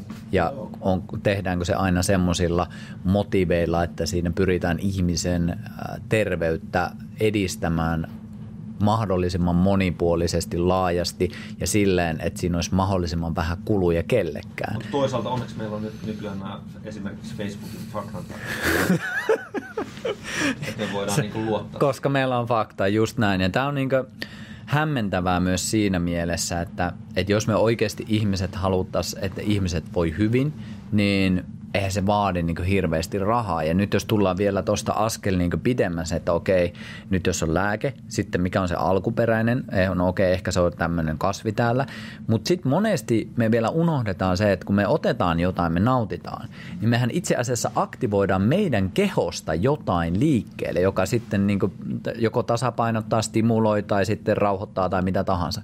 Ja mikä mun mielestä niin ihan terveys kenenkin tyypeillä olisi hyvä miettiä, että hei, itse asiassa se sun kehohan se on se, mikä tekee sen työ. Et nyt me vielä ulkoistetaan sitä tosi paljon, että okei, nyt mä otan vaikka tämän kaakao ja sitten mä piristyn. Kun tosiasiassa mä voisin tehdä vaikka pienet hengityssessiot ja saada sen energian käyttöön.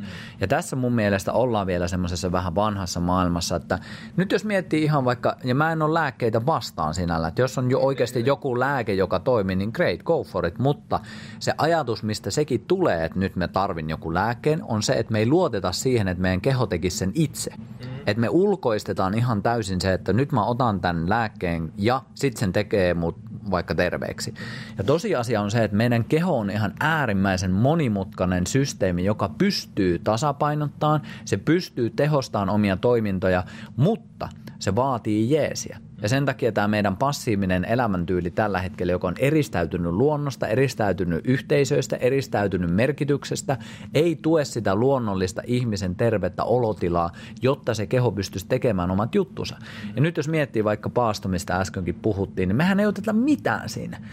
Miten voi olla, että semmoinen asia, missä sä et tee mitään, parantaa sun kehoa? Mm. Koska sä et lopetat jonkun tietyn metabolisen väylän, eli sä niin vähennät jonkun aktiivisuutta, niin silloin sä nostat jonkun toisen aktiivisuutta. Ja tosi tärkeää tässäkin olisi muistaa, että se on se sun keho. Se on se sun keho, joka alkaa tuottaa sitä autofagiaa ja siellä taas niin puhdistaa soluja ja sun muuta.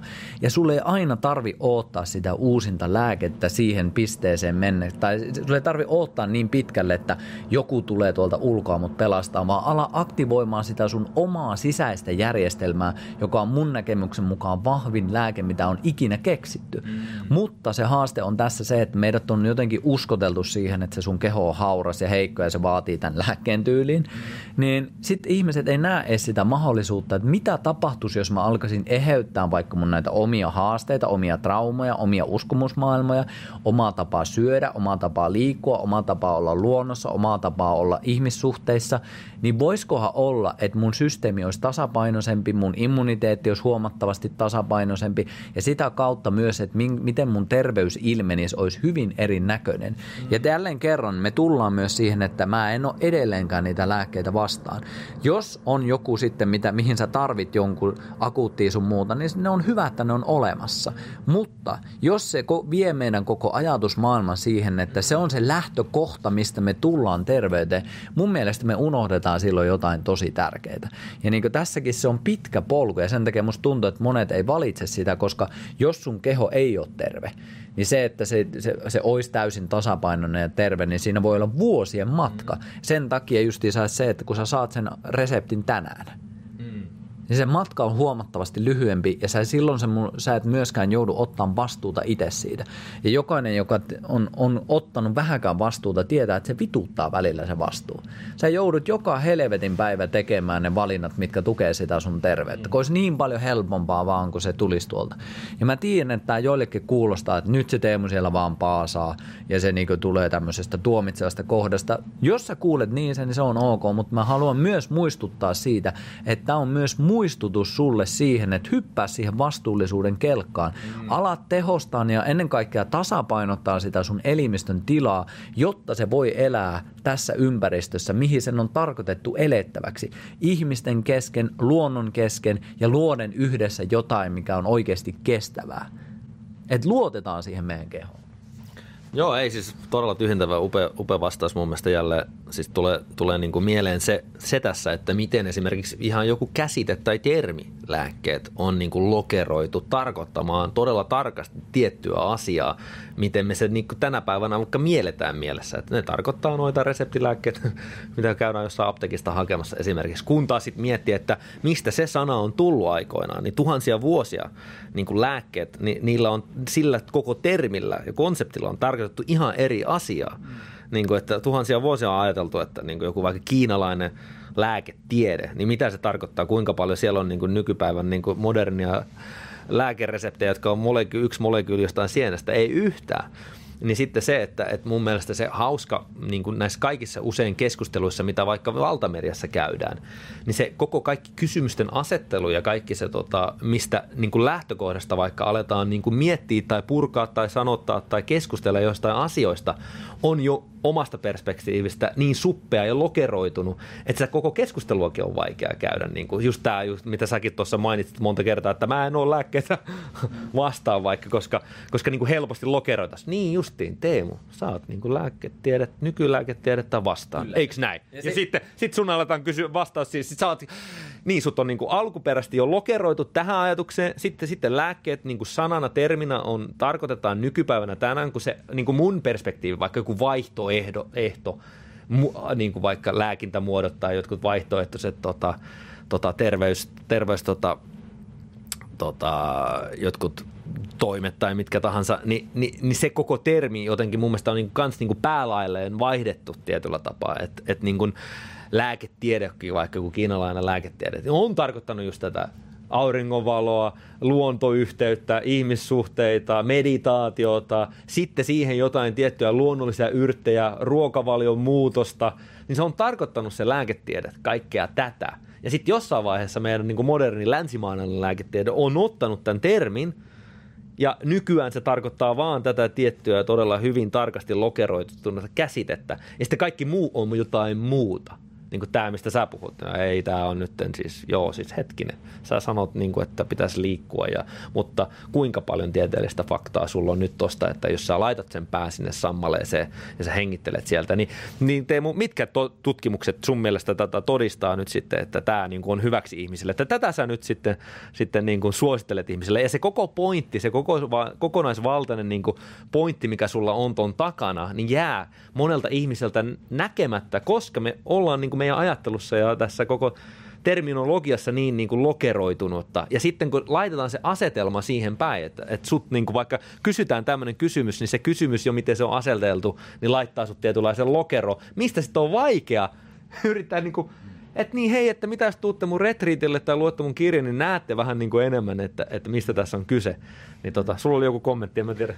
En tiedä, se unohtui jo tuossa mat- matkan Oli tosi hyvä puheenvuoro kyllä ja jotenkin fiilistelen itse sitä, että, että edelleen palaan siihen, että mä uskon, että sen takia tiede tulee olemaan tosi tärkeässä roolissa, koska niin, se, se pystytään just sitten niin osoittaa se, että okei, mikä on tämä mikrobi elä, elämä, mikä on tässä, ja sitten jos mä hengitän tätä, niin miten se vaikuttaa mun omaan... Mm. Just näin, koska se on kuitenkin kokonaisuudessaan ekosysteemi, mikä me ollaan. Ja sen takia mä itsekin toivon, että tämä on jotenkin kysymysmies, mitä tänäänkin on pohtinut, että miten mä saan kaikista parhaan tiedon ja ennen kaikkea tieteen metodeja käyttöön itsekin sille, että mä, niin kuin, mä oon mm. ihan sata varma tietyistä asioista, mutta mä en pysty sanomaan vaikka, että mun miesten viikonloppu, niin se vapauttaa ne traum- monet traumoista ja se päästää ne yhteyteen. oli taas no sen pystyn, sen pystyn, koska monella on auraa sun muuta, niin se on, se on, jo, se on jo tiedossa, se ei ole mikään sille enää mysteeri, mutta tämä on just se hieno just, että, että jos joku kuulee sen, että mä oon vaikka tiedettä vastaan, niin mä en oo, vaan mun mielestä se on niin pääasiallinen keino kommunikoida tiettyjä elementtejä, joita me tiedetään, joita toimii. Mm. Ja just se, että mikä toimii, niin kyllähän ihmiset on jo sen tiennyt. Mm. Ei se ole enää silleen, että nyt me tässä pohditaan, että mitenhän tämä homo sapiens-laji tässä toimisi. No mä annan sulle vinkkejä. Kuulolla. Check, nyt tulee. Me ulos, aika helvetin tärkeitä. Ollaan muutama sata tuhatta vuotta hengailtu tuolla pihalla tää, että me ollaan täällä tasalämpöisessä sisätilassa. Onneksi sulla on kasveja täällä, mutta suurimmalla osalla välttämättä ei ole niitä kasvejakaan. Mm. Täysin eristäytynyt ympäristö, mikä ei koskaan ollut meidän ihmisen evoluutiossa mukana. Mm. Sitä voi hetken pureskella. Toinen asia, sulla on ihmisiä ympärillä. Ihminen, homo sapiens, kuuluu, äh, se on seuraeläin, jos näin voi sanoa. Siinä on ollut aina se kyläyhteisö, oma heimo, oma klaani – me ollaan yhdessä ihmisten kanssa tehty asioita. Siinä ei pitäisi olla mitään niin kuin, ihmeellistä kellekään. Ja silti nykyäänkin me edelleen niin kuin, ollaan menossa siihen suuntaan, että enemmän ja enemmän eristäydytään toisista ihmisistä. ymmärretään, mitkä ne seuraukset siitä ja, ja ne seuraukset tulee olemaan. Se, että me voidaan, niin kuin, ja mä en, en sano, että tiedän täysin, että mitkä on ne biokemialliset reaktiot, mitkä siellä tapahtuu, mutta se on ihan päivän selvää, että me tarvitaan toisia ihmisiä. Se on niin kuin, jokainen on kokenut se. Sä tiedät senkin, kun Tom Hanks joutui sille yksinäiselle saarelle, niin se alkoi tekemään siitä Helekkarin pallosta kavereita, koska se niin. kaipaa sitä vuorovaikutusta toisten kanssa. Sitten sillä oli se Wilson kaverina siinä, niin. koska ihmismieli kaipaa sen, että silloin se, mihin se voi samaistua ja kenen kanssa se voi jakaa sitä elämää. Jos meidät eristetään, niin me kuihdutaan pois. Se on aika tärkeä elementti mun mielestä. Ja sitten just se, että, että okei, nyt me ollaan oltu siellä pihalla, nyt meillä on tätä yhteisöä tässä. Ja sitten myös muistettaisiin se, että me ollaan syöty puhasta ruokaa, me ollaan juotu puhasta vettä. Nämä on niin, niin perusasioita. Ei luonnossa ole Pringles-puita. se on niinku, niin, sie, siellä on ruo- Niin, että siellä, on, siellä on kaikki. Siellä on sitä ruokaa, siellä on niitä lääkkeitä ja myöskin se, että meillä on aina koko ajan saatu niitä 247. Mm. Eli siinä tulee se paastoelementti. Ja sitten jos katsotaan, niin okei, no ei se lämpötilakaan aina sama. Eli siinä tulee kylmä, kuuma. Mm. Me mennään hyvin tämmöisiin yksinkertaisiin totuuksiin, mitkä on aina ollut ihmisen mukana. Että me kaivataan stressiä, me kaivataan palautumista, jotta se keho adaptoituu ja tulee taas vahvemmaksi ja sitä kautta kehittyneemmäksi. Joo, tähän mä voisin silti vielä heittää, kun mä, mä kuulen jo jonkun tota, kommentin tai kysymyksen, joka jonkun mielessä saattaisi kenties olla, on mikä on tämä muutta teema. Mutta siis tähän nyt niin kuin me tiedetään, että joskus parisata vuotta sitten niin, tai muutama tai pari tuhatta vaikka vuotta sitten, niin ihmiset hän eli vaan sitten 30-vuotiaiksi, että eihän tämä nyt, että tämä on tämä niin kuin modernisaation myötä ja lääketieteen ja länsimaisen lääketieteen ansiota, että me nyt eletään näin pitkään, että, että jos me nyt elettäisiin tällä tavalla, niin eihän tässä nyt olisi mitään järkeä tavallaan. Niin, niin, niin mä nyt vähän itse vastaan tähän, tähän suoraan kanssa ja sulla voi olla kanssa joku lisäys ja vastaus, niin niin mun mielestä, jos mä oon oikein ymmärtänyt, niin monet, jotka on kuitenkin tutkinut niin todella terveellisiä yhteisöjä, jossain vaikka niin kuin Pakistanin vuorilla plus sitten jossain vaikka Italian sardineilla tai jossain, niin monet niistä on kuitenkin esimerkiksi niistä heimoista saattanut elää todella pitkään niin kuin terveellistä elämää, jotkut, jotkut siellä tota, siinä yhteisössä niin kuin 100, 110, 120-vuotiaaksi jopa, ja se ei ole perustunut mihinkään moderniin lääketieteeseen, ja jotkut sanoo, että nämä yhteisöt on saattanut olla siellä jo satoja tuhansia vuosia, who knows, ja kehittynyt siellä, ja siellä on ollut ne kulmakivet, jos niin kuin sä sanoit ja mainitsit, että joku purolta juonut jotain todella puhdasta vettä, siellä on ollut se yhteisö, niin kuin puhuit, siellä on ihmiset kävellyt vaikka pitkiä matkoja joka päivä, tehnyt jotain fyysistä työtä, eli liikkunut, ollut ulkona, saanut auringonvaloa, ja siellä on ollut totta kai varmasti todella puhdasta ruokaa, ja nämä elementit on ollut ennemminkin sen sen tota, syy, minkä takia näissä yhteisöissä jotkut on vaikka elänyt vaikka 100-vuotiaaksi, 110, jopa 120-vuotiaaksi, mitä huhut kuulee. John Gray puhui jostain yhteisöstä, jossain, olisiko se ollut Kiinan vuorella, missä se oli, Tiibetissä olisiko ollut, missä sanoi just, että minkä takia hän laittoi vaikka goji marjoja johonkin sen omaan Mars Venus Superfood Shakeen, mitä silloin juotiin joskus Grain äh, Retreatillä, niin tota, kertoi just vaikka tämmöistä tarinaa, että ja hän itse asiassa väittää, niin kuin, että hän olisi ollut se ensimmäinen, joka, joka toi Coachin Marjat niin kuin, tota, tota, jenkkeihin, mikä saattaa olla vähän tämmöinen kilpailu David Wolfin kanssa, en tiedä, oliko tämmöinen mittelö, kun tuota, David Wolf varmaan kaikki samaa mieltä, että populaarisoi aika paljon näitä superfood-juttuja ja jenkeissäkin, ja sitten tuli tänne itse Suomeenkin, mutta se pointti oli tässä, että että, että noi aspektit on ollut ennemminkin. Ja sitten niin John Gray puhui siitä, että jossain heimossa oli ollut niin kuin jossain Tiipetin niin kuin vuorilla kaikki muut samaa, paitsi että jotkut oli niin kuin laittanut aina Mario marjoja johonkin, tota, johonkin teehen, ja niistä olisi liuonnut sitten vielä jotain, niin kuin, jos edistänyt sitä jonkun heimon terveyttä vielä sitten vähän niin kuin ekstraa. Mutta siis se pointti vaan tässä, että mä tiedän, että joku varmaan kysyisi tota, no mutta, tai ajattelisi, että, että ei toi nyt toi nyt auttaa, että me eletään 30-35-vuotiaaksi, mutta historiassa me tiedetään, että sitten kun tämä länsimainen, niin sitten vasta me alettiin elää pitkään. Niin mihin mä senkin kyseenalaistaisin tuon ajatuksen, koska sitten jotkut, jotka sanoo, että ne on tutkinut näitä heimoja, jotka on ollut satoja vuosia esimerkiksi, niin niissä ei ole välttämättä ollut länsimaista lääketiedettä. Niin mitä sä oot mieltä, onko sulla No joo, siis ihan jos en mennyt hirveän pitkälle tähän, mutta ihan lyhykäisyydessään, niin päivä selvää, että jos esimerkiksi miettii lapsikuolleisuutta, että jos sulla back in the days niin on ollut hankaluuksia siinä, niin ei ole ollut sitä länsimäistä lääketiedettä niin, pelastamassa sitä.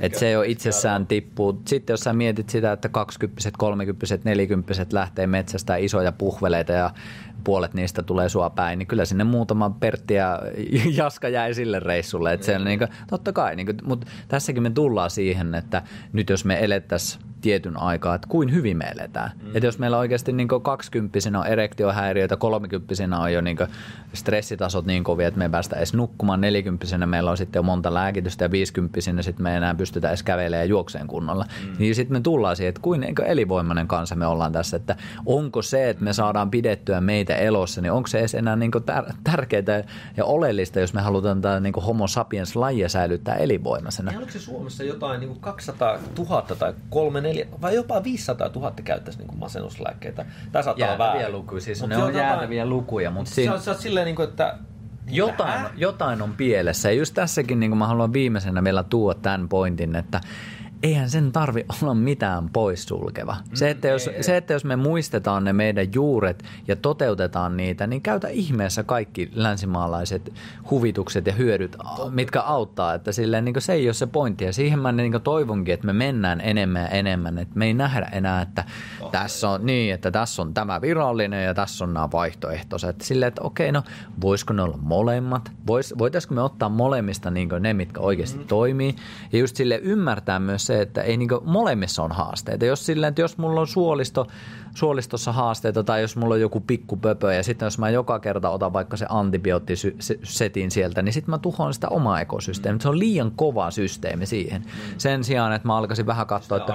voisi löytyä. Että... Niin, tai ihan jo pelkästään sillä, että jätä valmis ruoka pois, syö oikeita ruokaa. Mm. Keep it simple paastoa silloin tällöin juo puhasta vettä. Eli ruokaa. Kyllä, juuri näin. Juuri näin. Mutta siinäkin on termit sille, että tai pitää... Niinku, ruokaa. Kyllä sille. Hetkinen, It is food. Ennen, se oli ruoka. Ennen puhuttiin vaan ruoasta. Mutta tässä me tullaan siihen, että me ollaan niin erkaantuneita sieltä juurilta, että meillä on jo oikeasti erilaisia termejä sille, mikä ei ole enää alkuperäistä. Niin. Ja se, sitä me pidetään sitten luonnollisena tai oikeana tai normaalina on mm. ehkä se sana, mitä tässä hae. Eli Yhdistetään ne asiat, mitkä toimii. Ei unohdeta meidän menneisyyttä, otetaan sieltä ne asiat, mitkä on oikeasti tukenut meidän ihmisyyttä ja tässä hetkessä olevat innovaatioteknologiat otetaan toki mukaan, mitkä tukee sitä. Niin kuin tämäkin, että me voidaan jakaa ajatuksia ja jonkinlaista fiilistä eteenpäin, niin tähän teknologia mahdollistaa sen. Mutta jos mä oon koko ajan tuon puhelimen kanssa, niin se tekee mut hulluksi. Eli löytää siihen se tasapainon, että miten me otetaan sitä vanhaa viisautta, uutta viisautta ja integroidaan se omaan elämään, että se tukee sitä meidän elämistä. Niin siitä mä uskon, että tulee semmoinen kokonaisuus, että me itse voidaan paremmin ja sitä kautta se meidän lähipiiri voi paremmin ja sitä kautta se meidän lähiyhteisö ja luonto voi paremmin. Eli myös sitä kautta taas me voidaan paremmin. Että se on silleen kaikkia tukeva kehä siinä. Joo, no toi on aika, aika hyvä kiteytys. Tota, huh, Olipahan huikea, huikeat keskustelut. On kyllä Kiitos. hyvät setit. On, on. Ja, ja siis ihan selkeytänä vaan itsekin, että on siis täysin samalla linjalla tuosta ajatuksesta Teemun kanssa. Ja on siis todella kiitollinen vaikka kirurgille, joka tota, leikkasi etumaiset ristiset kaksi kertaa. Sama kirurgi Oulusta, en muista nyt nimeä, siitä on niin kauan aikaa. Mutta siis todella kiitollinen siinä mielessä länsimaiselle lääketieteelle. Ja tässäkin vaikka niin kun tökin vähän niin kun tämmöisiä ajatuksia eri kysymyksillä, niin, niin kaikki kunnia totta kai. Ja siis niin kuin me molemmat ollaan tässä keskusteltu, niin totta kai molemmat ollaan niin kuin tutkitun tiedon puolella myös. Ja, ja sehän on niin kuin ihan huikea tota, juttu, että me pystytään niin kuin luottaa vielä syvemmin vaikka johonkin tutkittuun tietoon, niin sitä kautta niin kuin saamaan vaikka sitä uskoa jollekin asialle paljon enemmän. Ja tästä me itse asiassa ennen tätä jaksoa niin alettiin puhua tästä tästä ajatuksesta, että kuinka voimakkaita ne on, niin kuin, vähän niin kuin viruksen lailla monistautuu. Mutta anyway, en, en, mä mietin, että siitä pitää ottaa ihan oma jakso, jos mä olen nyt tästä menee vielä siihen tota, ennen podcastia käytyy ajatukseen, mistä me ajateltiin puhua. niin, niin, tota, Hyvä, että niin niin, niin, niin, niin tota, tota, niin jätetään se seuraavaan jaksoon. Ja näillä puheilla, tota, onko mitään juttuja, mitä sä itse vielä kannustaisit ihmisiä tekemään, kokemaan näinä aikoina varsinkin? Mistä sut löytää esimerkiksi Anna Pieni Bluki? Mitä kirjoja sä oot nyt kirjoittanut tota, ja mistä sivuilta Teemu Syrjällä, onko se .fi vai com.fi?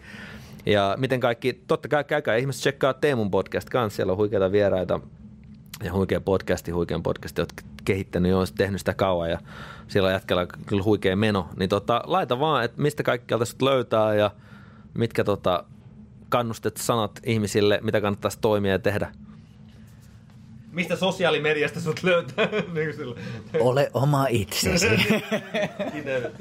Se on siinä. Kyllä meikäläiset löytää kaikkialta kyllä. Facebook, Instagram, YouTube, teemusyrjälä.fi. Spotifyssa tosiaan mun podcast teemusyrjälä.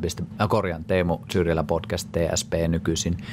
Niin näistä pääsee aika hyvin liikenteeseen. Ja mitä mä itse kannustan, että jos nämä sanat resonoi yhtään, niin tervetuloa mukaan kursseille. Että noi niin kasvotusten tapahtumat on kuitenkin se, mistä itse on eniten fiiliksissään ja innoissaan, että kaikki nämä alustat ennen sitä on tietyllä tavalla kutsu, että hei tämmöisiä juttuja mä teen ja tällä tyylillä ja tässä on rehellisesti se mitä mä oon. Jos tämä inspiroi, niin tervetuloa, jos ei inspiroi, niin terve menoa sitten jollekin toiselle. Että näillä pääsee alkuun ja Mikolle iso kiitos. Nämä on itselle tosi siistejä keskusteluita ja tässäkin kun mennään ilman kaavaa ja annetaan se keskustelu elää ja mennä, niin se on jotenkin pakottaa myös läsnäolon tilaan, että ei ole sitä kaavaa. Että no niin, nyt Mikko kysyy kysymys kahdeksan, ja sille, että nyt mä vastaan näin. Sille, että tämä on oikeasti sitä, mistä itse tykkään eniten, että ihmiset kohtaa ja kuuntelee, mm. koska sekin kuunteluaspekti on nykyisin niin harvinaista, että meillä on kaikki vastaukset jo itsellä, että sitten me ei anneta edes toiselle enää vastausta tai mahdollisuutta vastata, niin. Kiitos siitä, että antoit tämän tilan, koska tämä itsessäkin ruokkii uudenlaisia ajatuksia ja sitten saa tälleen sensuroimattomana niin niitä tuottaa vielä tässä, niin nämä on itselle tosi arvokkaita. Että kiitos äijälle ja kiitos kun aloit tekemään podcastia. Mä kuuntelin tuossa ennen kuin tulin niin yhden jakson ja hyvä meininki. Ja te, äh, Sami Nuoran kanssa, minkä Okei, tein. se on ollut tykätty jakso. Joo. joo.